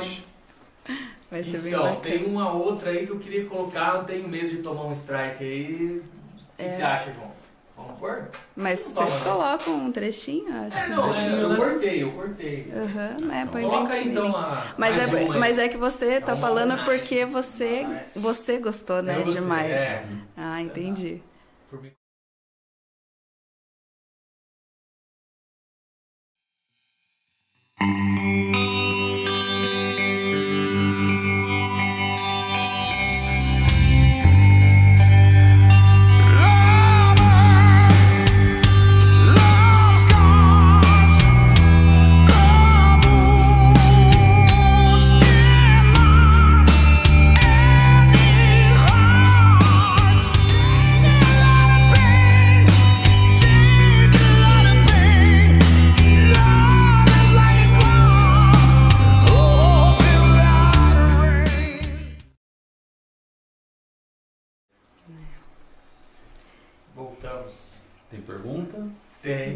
Tem pergunta. Seguinte. Bora lá. Inclusive foi do professor Emerson da Lean Quality. Estamos vendo que muitos artistas estão em fase de desenvolvimento. Existe um tempo médio para o desenvolvimento de um artista? Ou isso pode oscilar mediante ao estilo da música? Não oscila mediante ao estilo da música, não. Oscila mediante a postura do artista mesmo, entendeu? Porque assim, normalmente eu dou aí um prazo de no mínimo 3 meses para que eles façam todo o desenvolvimento artístico com eles. Então assim, eu faço todo esse desenvolvimento, mas eu vejo que no meio desse caminho aí, se eles realmente conseguiram... acatar tudo aquilo que foi falado e tudo aquilo que foi desenvolvido. E se eu vejo que tem alguma coisa faltando, a gente vai trabalhar em cima daquilo. Então, tem artistas aí que, nesse período de 3 meses, conseguem, né, absorver todas as informações e passá-la adiante. Mas, alguns artistas, eles ainda... ficam ainda bloqueados com algumas coisas, né? Então, assim, não depende nada do gênero musical, não depende nada da questão de lançamento, nada. É sempre a questão humana que barra isso aí, entendeu? Então, assim, o artista mesmo, em si, é o que tem o bloqueio da situação e não tem... Se entregar mesmo. Exatamente. É porque é aquela coisa, muita gente tem um certo receio, um certo medo, por quê? A gente está no meio de uma pandemia ainda. Então, assim, essa fase de desenvolvimento, ela é importante para que a hora que o mercado estiver aquecido, a gente tenha condições de lançar pessoas que estão preparadas para aquilo, né? E elas têm condições de apresentar um conteúdo bacana, né? Não simplesmente colocar qualquer pessoa cantando ali, sem nenhum aparato, sem... aquele direcionamento que a gente falou lá do começo, e a pessoa não conseguir conciliar isso depois, aquilo ali parar no meio do caminho e ela se frustrar pro resto da vida, entendeu? Então, assim, o que a gente mostra pro artista é que a gente faz todo um processo, mas que ele precisa entender que é ele que vai dar continuidade, entendeu? Eu não vou lá cantar por ele, eu não vou lá, sabe, assim... Tudo, mas aí não dá, né? Aí não dá. Então, assim, se ele não tem essa postura de saber que todo esse processo, ele é importante e que ele realmente precisa abraçar isso aí, ele não dá continuidade pro trabalho dele, entendeu? Ele pode ter um sonho, vai continuar sendo sonho, não vai virar realidade nunca. Então, ele... Todo artista que a gente pega para trabalhar, a gente deixa muito claro isso. É sempre que eu falo, até os meninos falam assim, eu tô com medo, né? Alguns deles falam para mim. Aí eu falo assim, olha, graças a Deus você tá com medo. Porque a gente sabe que o aprendizado, ele precisa ser constante. Falei, o dia que algum artista chegar para mim e falar, não tô com medo, eu falo, eu não trabalho mais com você. Porque... aquilo ali pra mim já acabou, entendeu? É como se o artista não subisse no palco pra fazer o que ele gosta, o que ele ama, mas subisse pra passar o cartão, entendeu? É a mesma coisa de você chegar numa empresa e cumprir o seu dia de trabalho. E não é isso que o artista precisa.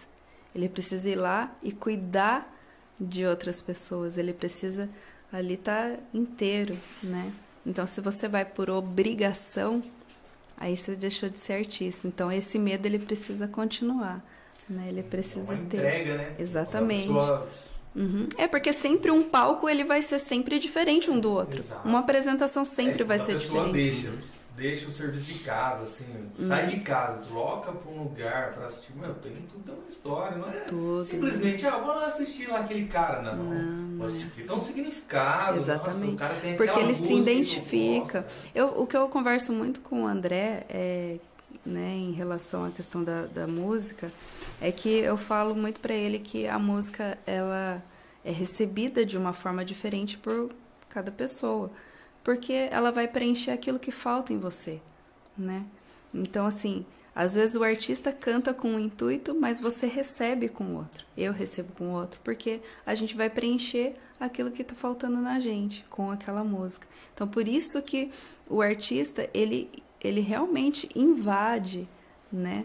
Aquilo que a gente é como ser humano. Então, pensa bem a responsabilidade. Por isso que eu volto a falar... a questão de repensar essa responsabilidade social do artista, para ele não sair falando qualquer coisa, para ele não sair fazendo qualquer coisa. Isso é muito importante. O que a gente vai levar daqui para frente? Porque, infelizmente, né, a gente anda numa decadência musical, né?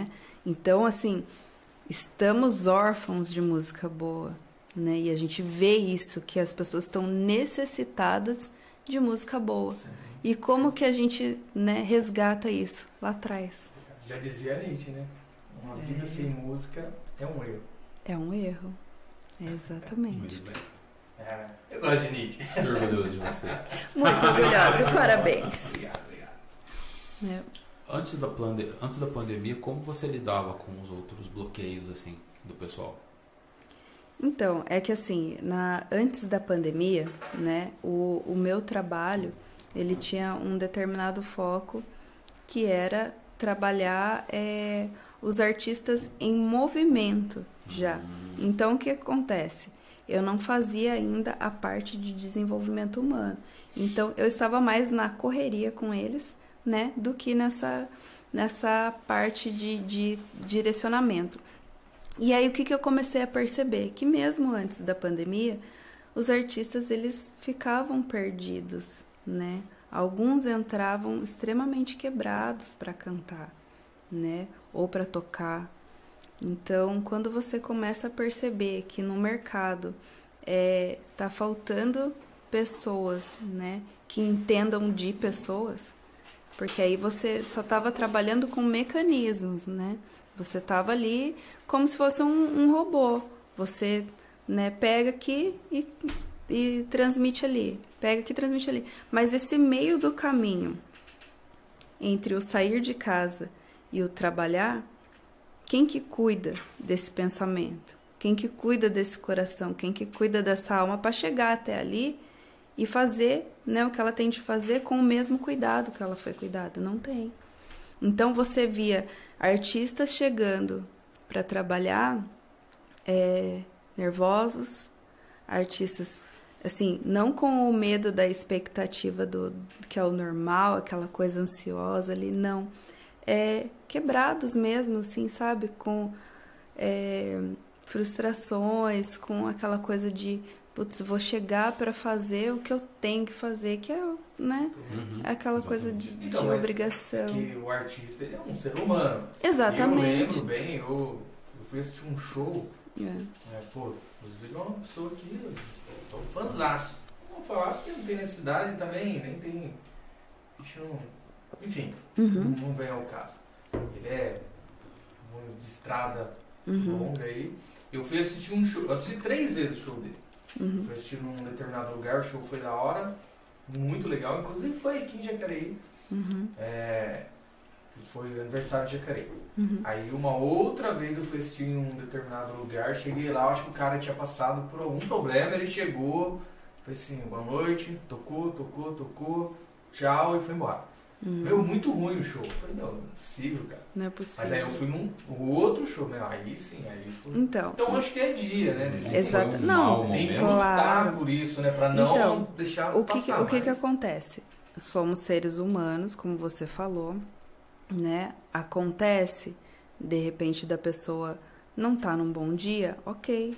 Acontece. E como a gente trabalha isso pra ela não passar isso pras pessoas, porque... Todo mundo que comprou o ingresso está esperando o artista. Sim. E o profissional. Comprou o problema, né? Exatamente. Ele não comprou o problema da pessoa, ele não sabe o que está acontecendo e nem precisa, porque a parte pessoal ali do artista é do artista. Então, a gente ensina o quê? A hora de ligar e desligar essa chave dentro dele. Porque quando você sobe num palco, você tem que estar inteiro ali para as outras pessoas. Porque se elas percebem o que você percebeu. Como é que foi o show? Pra você foi decepcionante. Sabe aquela situação onde você vai num show e você tem cria uma expectativa do artista, você chega lá e não é nada daquilo que você tá esperando? Por quê? Porque ele tava num mau dia, né? Porque aconteceram coisas que, né, enfim, deixaram ele daquele jeito, você não sabe, aí você chega e você não quer voltar nunca mais pra aquele show, entendeu? Então, assim... Esse espaço, né, que eu falei pra vocês entre sair de casa e se apresentar, é que ninguém cuida. Então, como que uma pessoa com crise de ansiedade ou com o estresse lá no pico, porque o produtor tem que tomar cuidado com a voz do artista, tem que tomar cuidado com o número de apresentações que ele tá fazendo também, se ele tá tendo... Né, sono suficiente para ele acordar no outro dia e para ele se apresentar, porque não adianta nada você, que nem eu falei, você só agendar coisas pro artista e não cuidar dessa parte, né? Aí o artista vai lá, não rende, não dá aquilo que ele, né, todo mundo tá esperando, e aí é a hora que começa a decadência. Quando começa a decadência, todo mundo começa a se questionar por quê. Aí o produtor pula fora, entendeu? E o cara chega aí, né? Todo mundo abandona o barco. Todo mundo abandona o barco, o cara fica com dívida e isso vira uma bola de neve, né? E é o que a gente não quer que aconteça com os artistas aqui. A gente quer, é que nem eu falei, o crescimento. E ele é um crescimento inteligente, né? É um crescimento, um desenvolvimento inteligente. Não dá para ser de qualquer jeito. Então, por isso que, assim... Quando eu faço todo aquele questionário com o artista, tem uma pergunta que sempre... É uma pergunta, a princípio, que pode ser passada, despercebida, mas eu levo muito a sério aquela pergunta e, dependendo da resposta, eu já falo para a pessoa, ó, daqui desse ponto você continua, daqui eu sei que você barra. Entendeu? Por quê? Porque aí você sabe que a pessoa vai ou levar a sério, ou ela tá só querendo... saber o que vai acontecer, entendeu? Então, assim, ela tá dando um tiro no escuro, ela tá, não tá se tratando de sonho. Apostando sem investimento. Tá, não é, tá, ela tá assim, ela gosta daquilo, mas aquilo ali não movimenta ela por dentro, não é o sonho dela. Então, você vê ali naquela resposta se realmente a pessoa vai ter esse comprometimento com o projeto inteiro, entendeu? E principalmente com ela mesma, né? Que é o mais importante de tudo. É ter esse né, questionamento, né?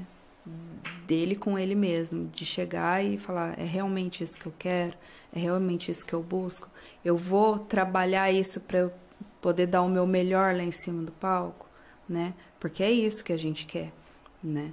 A gente quer um artista, não um artista robô, não um artista, é um artista cheio de sentimentos. Então, por exemplo, ele pode sim chegar num palco onde ele tá, né, com o coração extremamente quebrado, mas que ele vai cantar com tanto sentimento ali que as pessoas vão perceber que ele realmente tem alguma coisa no ar, mas não vão perceber que ele tá jogando aquela energia ruim em cima das pessoas, entendeu? É uma maneira de até usar essa amargura.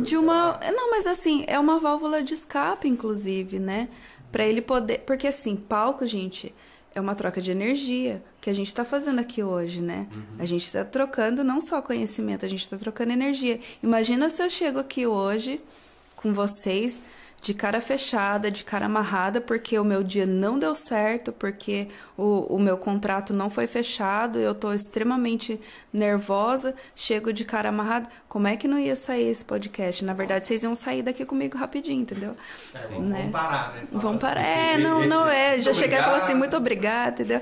E é isso que eu tô falando, essa troca de energia, ela é muito importante, sabe? E é isso que eu foco muito, né? Com os artistas com que eu trabalho. Como é que é o processo para artistas mais jovens? Então, na verdade, os artistas mais jovens, né? Eu já foco muito a questão familiar, tá? Uhum. Ela é muito importante para todo mundo, né? O artista, independente da idade que ele tem, esse foco, né, que a gente faz com a família, e esse trabalho, né, junto com a família, ela é importante exatamente porque você precisa de base, né? Agora, você imagina para um artista que é muito jovem, né, que ainda não tem sua cabecinha formada, ele sabe que aquilo ali é divertido para ele, mas e a hora que apareceu o cansaço? E a hora que criança, por exemplo, tem os dias dela de falar não. Agora, você imagina a responsabilidade que é de uma criança vender um tanto de ingresso, né?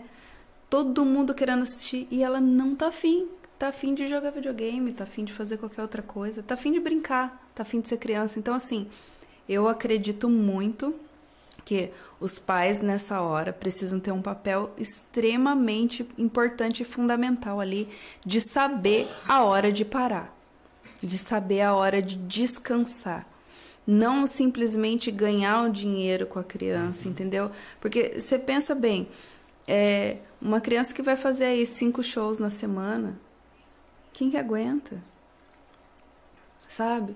Então, assim, você tira toda aquela coisa infantil, toda aquela coisa que a criança precisa da pureza, né, daquela coisa mais didática que a gente tem com toda a fantasia, né, da criança. E você corta isso dela, né? Então, assim, que os pais estejam sempre muito presentes e que, pelo menos comigo, se vier muito jovem para poder desenvolver o lado artístico, eu realmente... preciso dizer que eu só trabalho se os pais tiverem consciência disso, porque senão não adianta o sonho da criança. Ela ainda não é responsável 100%, né, por ela. Então, a partir dos 18 é uma coisa, porque aí você já sabe que é uma responsabilidade que a pessoa tem e que é aquilo ali, ela já é adulta, ela tem, não está mais na fase de transição. Entendeu? Agora, quando você pega um adolescente, por exemplo, a gente tem o caso aí do Justin Bieber, né? Que a gente pode citar. Um fenômeno, um moleque era muito, assim, talentoso, sempre foi. Você vê que ele tinha... Mas ele tinha aquela fase de criança, que ele queria sumir, que ele queria só brincar. E as pessoas não entendiam isso e cobravam dele. Agora vocês imaginam, gente, a gente é adulto, a gente tá falando aqui só com adultos. É um porre a cobrança. Quando a gente sabe que a gente ainda tá fazendo certo, a gente ser cobrada do nosso trabalho já é um saco. O mundo dos adultos é chato. O mundo adulto é um inferno, entendeu? Porque é tanta responsabilidade que você não... Nossa, você quer assumir de verdade. Agora você imagina jogar isso tudo em cima de uma criança. Você me lembrou do Avit, porque o Avit, ele não aguentou a pressão, ele não aguentou o trabalho, né? O Avit é um DJ, tá? Ele se matou. Mas quantas pessoas não se mataram aí? Todo mundo falando assim, ah, mas é a depressão, é a Covid, é isso, é aquilo, é o confinamento. Não é só isso, gente. É a pressão do trabalho, é a cobrança do trabalho, porque assim, se de repente você faz aí 5 shows na semana e você decide que vai fazer só 2... Nossa, pronto. O pessoal já acha que aquilo é um absurdo. Mas você sabe os seus limites. E isso eu respeito muito do artista. E ainda cobro deles. Eu falo, opa, é que nem estúdio. O artista tá lá gravando a voz, tudo. Aí você fala assim, você quer parar ou quer continuar? Já sabendo que ele tem que dar uma parada ali, tem que fazer uma pausa. E aí eu falo assim, não, vamos que vamos. Eu falo assim, não, pode parar já. Você vai parar agora porque a sua voz já está cansada, você precisa dessa pausa. Então, as pessoas elas precisam entender que a pausa é extremamente importante, né? Você imagina aí. Tem momento para tudo. Tem momento para tudo. A gente pergunta por quê? Para ver se a pessoa tem a noção que ela precisa daquilo ali. Então, quando você vê que a pessoa está no embalo, ela já perdeu a noção do que realmente ela pode e o que ela não pode dar. Aí vai cair na qualidade. Isso aí a gente não tem como admitir. É engraçado falar isso por parte do público, né? Não é que o público, ele cobra alguma coisa. Ele simplesmente ele só vê, entendeu? Aquilo que tá ali.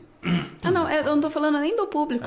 Eu tô falando mais da parte do produtor, inclusive, né? Porque ele tá ali, tá cobrando do artista o tempo todo que ele cumpra, né, aqueles contratos, não entende que o artista precisa da pausa, e assim, o público é o de menos, porque o público não tem nada a ver com isso mesmo, entendeu? Agora, o produtor, que é a pessoa que está ali convivendo com ele, que sabe das limitações da pessoa, que precisa entender também, entendeu? E falar assim, ó, eu sei que quando o artista quer, ele vai fazer. Então, né, não tem quem pare. Mas se o produtor, ele tem essa noção, né? E tem essa tática de saber como chegar no artista e falar para ele assim, olha, vamos pausar, né? Vamos dar uma esfriada aí e tal. Se não tem isso, não tem trabalho que aguente, sabe? Não tem. A gente tem que entender que a voz também tem as limitações, né? Como o corpo da gente tem, né? A gente, quando tem 20 anos, não é a mesma coisa quando a gente tem 50. Então, assim, bora respeitar, né, essa trajetória, bora respeitar esses limites também, né? É importante demais. Não sei que você seja o Mick Jagger, né? Porque... Então, né? Meu Deus, né? Gente, aquele cara é Highlander, Matusalém. Quase 80. E tá lá. Atenção, né? Tá que lá. É o cara que fez o que é longa. Não, o Richards já falava, o senhor não gostaria de se aposentar. A empresa perguntava assim para o senhor Richards, o senhor não gostaria de se aposentar, claro, passar mais tempo com meus netinhos, mas tem que ajudar o Jagger a pagar a pensão. Segunda vez que perguntaram para ele, quando o Jagger fez uma vasectomia, é 8 pensões, né? Nossa, cara. São 8 pensões. Assim, que conselho você dá para algum artista que vai começar na área? A primeira é não ter tanto filho, igual o Mick Jagger. Né? Cara, nossa! Fazer uma vasectomia antes, mas brincadeiras à parte. O que você poderia, assim, aconselhar no caso de um artista que está querendo começar, fazer parte do show business, né? Começar? Então, primeiro de tudo é acreditar no sonho dele, né? Já começa por aí. Não tem como você começar um projeto sem você ter um sonho, né? Então, quando eu falo pro artista que ele precisa acreditar, né? E ele precisa se posicionar de uma forma onde ele se convença de que ele é artista, para depois ele convencer os outros, já começa por aí. Então, assim, procurar um produtor que acredite no sonho dele, no projeto dele, para poder desenvolver, né, esse projeto. Esse é um dos passos. É avaliar, né, o melhor produtor musical, melhor direção vocal dentro do segmento que ele quer buscar, né? Porque eu vejo, às vezes, muitas pessoas perdidas, né? Elas querem cantar, mas elas não sabem nem o segmento que elas querem trabalhar, entendeu? E aí elas começam a atirar para todos os lados. Então a gente precisa, né, segmentar isso aí direitinho. Não deixar de estudar, gente. O estudo, ele é extremamente importante. A fazer aulas, né, de voz, né, fazer o estudo vocal, isso tem que ser contínuo, ele não pode parar, não dá pra gente simplesmente falar que você é cantor e você negligenciar com a sua voz, entendeu? Então, o cuidado que é necessário, quando eu falo estudar, é você trabalhar o seu instrumento todo dia, você dar o bom dia pro seu instrumento todo dia. Vocês, né, no caso, que toca, se você deixa de tocar aí uma semana, você volta que jeito?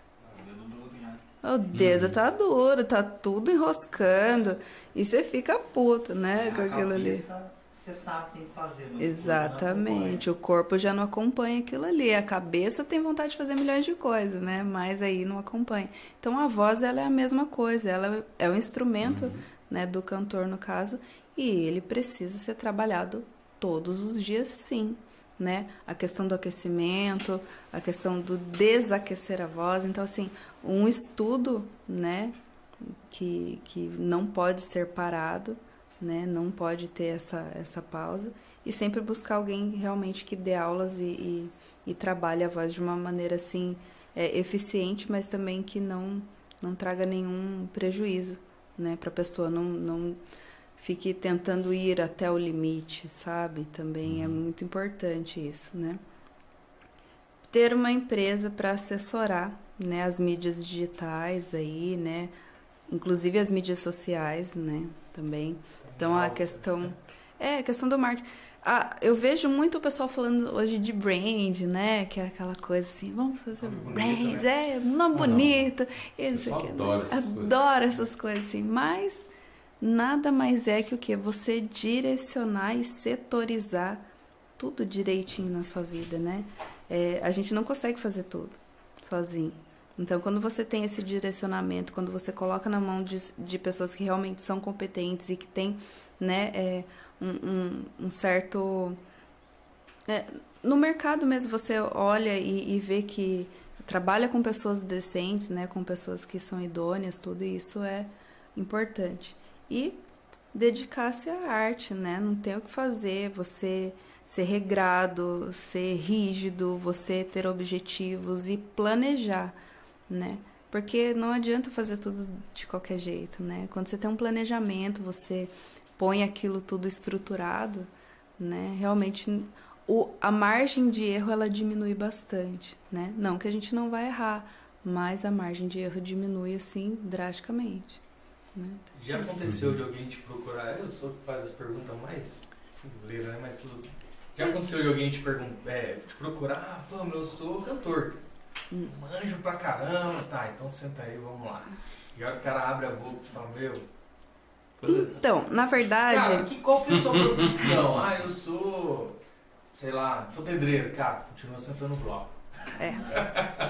Então, na verdade, eu não coloco, vamos dizer assim, preço no sonho das pessoas, como também eu não coloco nenhum tipo de bloqueio na arte de ninguém que chega pra mim. Se o cara acha que ele canta muito, por que que eu vou chegar e vou falar, não, você não canta? Se não foi bom pros meus ouvidos, não quer dizer que não seja bom pros ouvidos das outras pessoas. Tem músicas aí que a gente sabe, né? Que já tá rindo ali. Tem mercado pra tudo. Tem mercado pra tudo, gente. Então, como é que eu vou chegar pra um artista que já se convenceu que é artista, que ele canta, e que eu vou falar que ele não canta?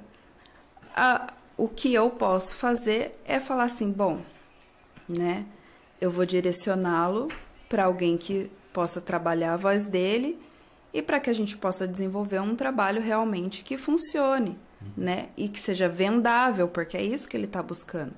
Então, assim, eu não vou chegar nunca para a pessoa que fala que é cantor ou que é um artista, que ele não sabe fazer o que ele está fazendo. É a mesma coisa se você chegar para mim e falar assim, você não sabe o que você está fazendo. Aí eu vou falar assim, então, neguinho, a gente vai sentar e vai conversar bonito agora, porque eu estudei para isso, né?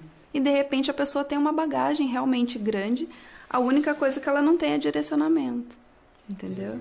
Então, é... Pra tudo a gente dá um jeito. Toda educada. É. Eu aprendi. Com classe. Sempre. A gente só desce do salto quando precisa. Mas aí vocês não vão querer ver. Não. É bobagem. Acontecer isso, a gente encerra aqui. Não, é. Tô brincando. Mas, gente, eu não sou assim, não. Eu sou tranquila. É. Lidar com 9 pessoas, 9 artistas e mais pessoas ainda. É, sempre é o que tá envolvido. Cada artista a gente trabalha com pais, né, com esposas, com maridos, com filhos. Então todo mundo tá envolvido. 9 vezes 9, né? É, até mais. Legal isso daí. É, tipo, família, igual você falou, assim, sintonia e tal, mas acontece muito... ciúmes, porque mulher é fogo, hein, cara? Mulher, então, bom, foi, viajou lá pro Paraná e tal. É, não, eu entendi. A esposa do André fala assim, ó, não tô gostando não, tá muito tempo aí fora. Não, mas assim, na verdade, o que acontece? Eu acho que tudo é postura, né? Desde quando eu começo a trabalhar com a pessoa, né, eu entendo que eu tenho que mostrar pra que eu vim, né? Então, eu já abraço toda a família exatamente por isso, para que eu não tenha nenhum tipo de problema. O que acontece? Infelizmente, eu tô num mercado extremamente masculino, entendeu?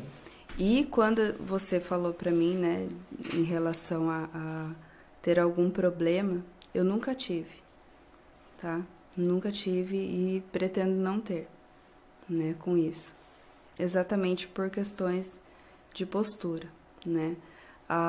O que chega até mim é só trabalho, entendeu? Então, tudo que não for de trabalho não vai chegar até mim. Eu já bloqueio, tem um filtro aí. Então, o que você falou de trabalhar o núcleo familiar, isso daí é o diferencial, né? Acho que já prepara a pessoa para ficar mais... É porque assim, ó, o que acontece? Assédio ele vai ter em qualquer situação que a gente trabalhar, isso serve para homem, para mulher. O que eu falo sempre para os artistas, inclusive, é que tem pessoas que não merecem resposta nem inteligente da gente. Então, assim, né, para que eu vou desgastar, né, gastar o meu verbo com uma situação onde... O silêncio já tá caro. O silêncio, tá caro, exatamente. Eu prefiro minar a situação como se ela nem existisse, entendeu? Então, o que chega até mim, graças a Deus, sempre foi muito bem visto, muito bem quisto. E os comentários alheios, né, que eu já ouvi uma vez, assim, que eu era babá de marmanjo. Isso chega, mas assim... Não me ofende, não me afeta, porque o meu trabalho tá aí, né, para quem quiser conhecer. E se fosse um trabalho que não tivesse respeito, não tivesse postura, seria totalmente diferente, entendeu? Já teria acabado, né? Já teria acabado, exatamente. O profissionalismo tá... não, aqui tem muito profissionalismo, sim. Tá? Então, nessa parte eu fico extremamente tranquila. Muito legal. Tem mais pergunta aí, João? Do chat. Bom, aproveita aí, galera. Você que tá com o violãozinho na mão aí agora, essa hora de perguntar aí como é que eu vou me destacar. Bora, já teve algumas dicas, né? Como é que eu vou ficar famoso? Procura... agora ela já tá com a agenda lotada. Entra na fila de espera. Bora! Não, aparentemente, acho que não temos mais perguntas. Bom, mandar um abraço agora, então, pra galera aí que me cobrou aí. Mandar um abraço aí pra quem te cobrou? Pra Nicael, que é a nossa... Não, ela não me cobrou, mas a nossa madrinha do podcast aqui é a Nicael, cara. Se tudo isso aqui Tá arrumadinho e tal. Aí, ó, tá vendo? Parceria dela. É, pra ter uma ideia, ontem ela me mandou foto, tirou tudo isso daqui pra fora, lavou e tudo mais. Uhum. É, caneca aqui, tá ó. Vendo? Ela que corre atrás, cara. Então, né? E... vamos mandar um abraço pra ela, um grande beijo. Tá tudo muito lindo, inclusive. Cheirozinho. É, porque a gente vê quando tem um toque feminino nas coisas, né? Que... tem um carinho, teve todo um cuidado aqui. Então, assim, parabéns, tá lindo. Eu achei o máximo. Valeu. Um abraço lá, vai lá pro Vila Branca também. Vila Branca, tá? Minha família em peso lá assistindo. O Jean, meu cunhado, que eu quero trazer ele aqui. Como que é o nome do... Thiago. Como o Thiago, né? Thiago. O Thiago, o Thiago tem uma... academia de Muay Thai, é isso? É isso, assim mesmo fala? Isso. Companhia Pelé Team. Companhia? Pelé Team. Pelé Team. Cara, a gente vai tentar trazer eles aqui pra fazer um bate-papo com a gente, que é da hora, questão de saúde, porradeira total. Até a gente vai gravar ali fora ali. Hoje não tá montado, né, Robson? Tem um saco de pancada ali que a gente vai derreter na porrada ali. Ou pendura alguém ali, né? Mandar um abraço pra minha irmã, a G. Ela vai me matar, mas eu vou falar. Ela fez... Ela vai me matar, mas eu vou falar. É, gente. Eu vou falar. Irmã? Minha irmã. Isso é tão família, né? É, isso é tão família, exatamente. Ela foi... tava um... Não posso falar isso, mas ela fez um recapeamento geral. Ficou toda gostosona agora. Jesus! Não, vai me arrebentar, mas... ficou da hora. Valeu, Gi. Abraço. O Ninja tá... olha a censura. O Ninja tá E eu com medo de falar a palavra foda. Não. Que isso. Isso não foi nada perto de mim. Poxa, amarelo. Não, e agradecer aí o nosso ateliê. Como é que é mesmo? Esqueci o nome até. Não, é tomando muita água. Nosso ateliê. É, o bolo que a gente não comeu. Vamos comer. Vou comer agora. Vocês vão comer também. A Pâmela tá cheirando de fome aqui. Nós estamos matando ela de fome aqui pra poder falar. Tá isso vendo? É combinado. Isso era combinado. Agradecer Lean Quality. Isso mesmo. Lean Quality. É, desculpa aí o pronunciamento. Foi mal, Emerson. Foi mal, desculpa aí. Agradecer aí, que é parceiro nosso. CineClub. Tamo junto. É, dia 28, certo? Isso. 28, o Tom vai... daqui a 2 sábados. Daqui a 2 sábados, o Tom vai estar aqui com a gente, fazendo um bate-papo. Tá todo mundo chorando de rir aqui. Desculpa aí, Gi, mas eu falei que ia falar. Falei. Gente. Pronto. Eu posso falar agora, vontade, né? Nossa, porque depois dessa, né? Minha irmã tá rindo aqui. Mas é outra irmã, não é ela. Ah, entendi. A outra, é lógico, né? Valeu,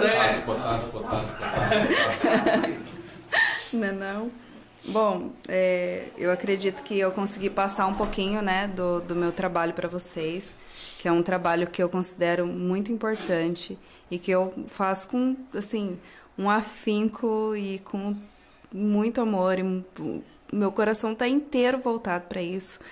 E dizer também que, assim, eu tenho meu site, eu tenho uma coluna onde eu escrevo sobre bastidores, onde eu falo um pouquinho... sobre, né, a produção, falo também sobre sonhos dos artistas, falo sobre segmentar, né, esse sonho. Então, assim, no meu site, né, nessa coluna, ela tem várias matérias lá, né, que as pessoas, né, se direcionam por aquilo ali e realmente me procuram para me perguntar algumas coisas, né, então, assim... com base, lógico, sempre em muito estudo, né? Em muita coisa bacana aí para poder, né? Eu colocar lá para a galera. Então, assim, chegou a matérias a baterem aí 30 mil visualizações, entendeu? Não é isso de um dia para o outro, assim. Né? Que legal. Então, o site eu tive que abandonar um pouquinho só a questão da coluna por conta, né, das viagens e das produções, mas, assim, sempre que eu posso, volto para lá, né? Então, fiz matérias com alguns artistas já também, né? Daqui da região, inclusive, né? Falei de alguns, então, assim, são pessoas que trazem, né, uma bagagem da nossa história aqui da cidade também. Então, tem lá.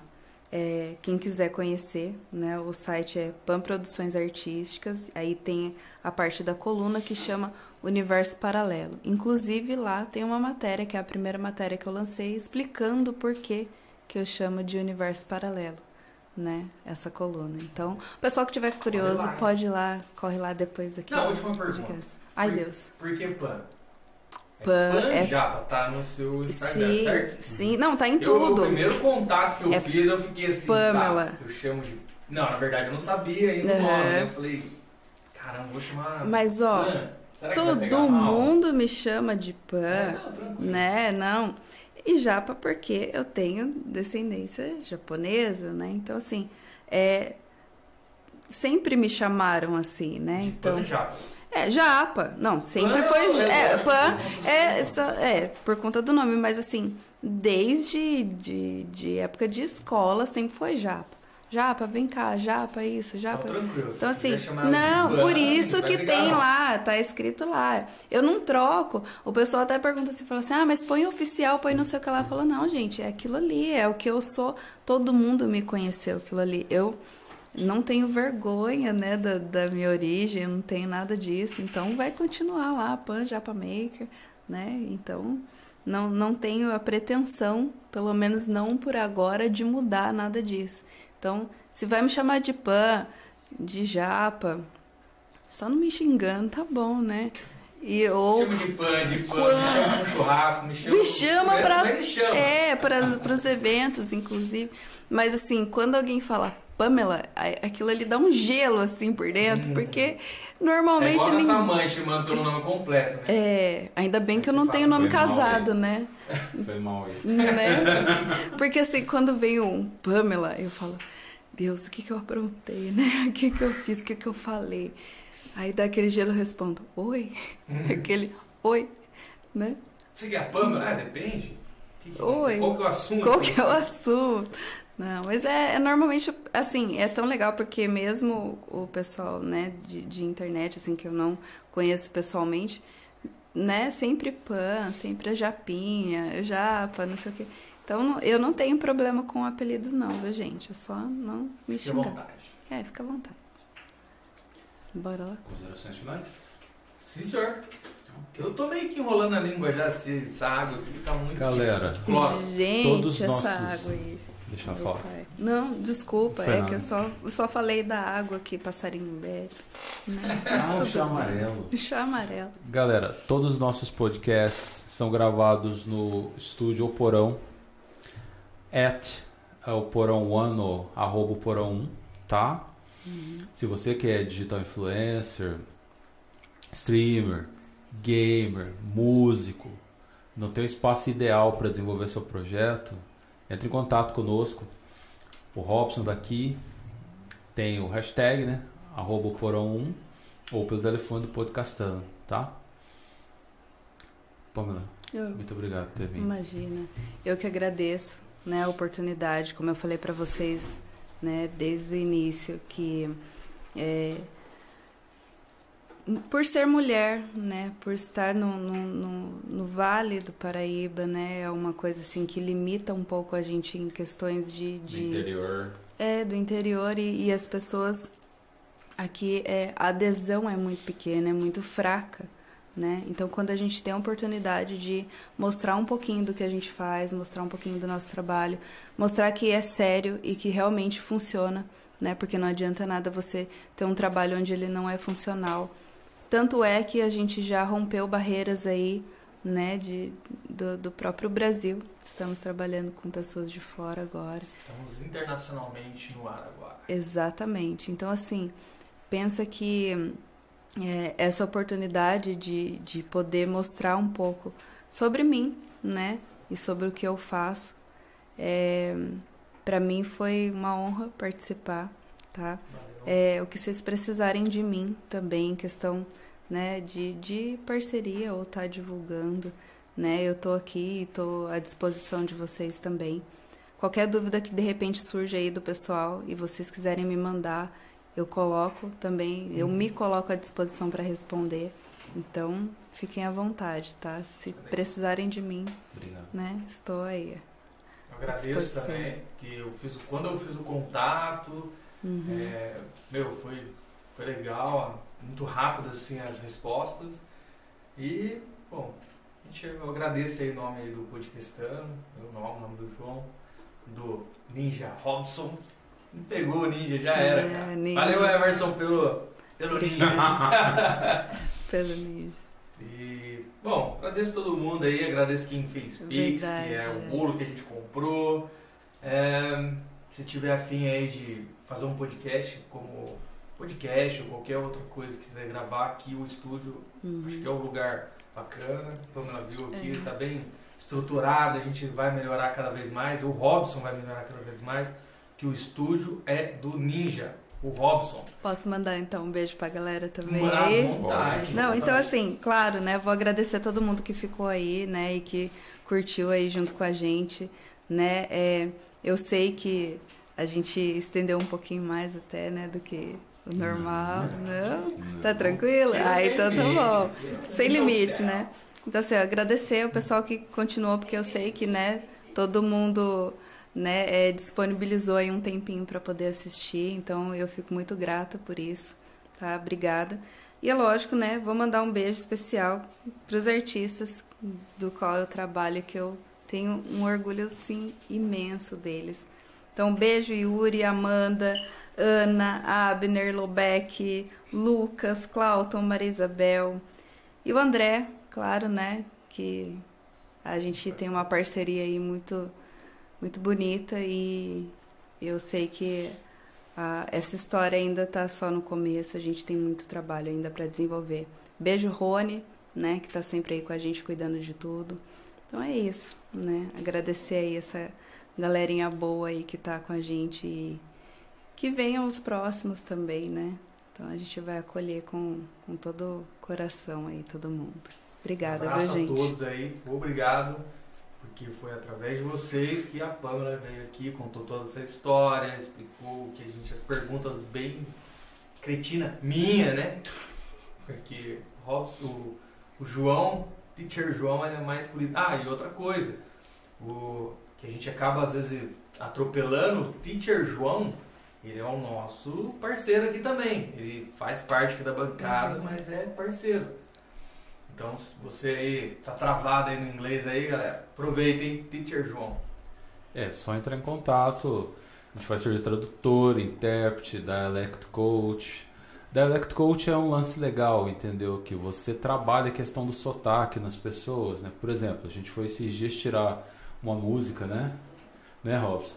E eu expliquei pra ele, te ajuda a cantar com o Midweather, tem a mesma voz, não, milagre já é com Deus. Aí é com a Pamela. Não, eu não. Gente, não, milagre, não, gente, milagre não. Milagre é com Deus, né? Que nem o João bem colocou aí, milagre é só com o cara lá. Então, galera, fica à vontade aí. Espero ver vocês aí mais vezes. Verdade, ó, beijo aí pra todo mundo. Muito obrigado por ter prestigiado. Verdade. Também dá um abraço pra Pietra, tá aqui, ó, passar vergonha. Vem aqui na frente que dá um tchau. Oi. O Robson também, nosso ninja, dá um tchau aqui pra todo mundo. Ah lá, essas pessoas existem, gente. Né? Sabe quem é a Pietra?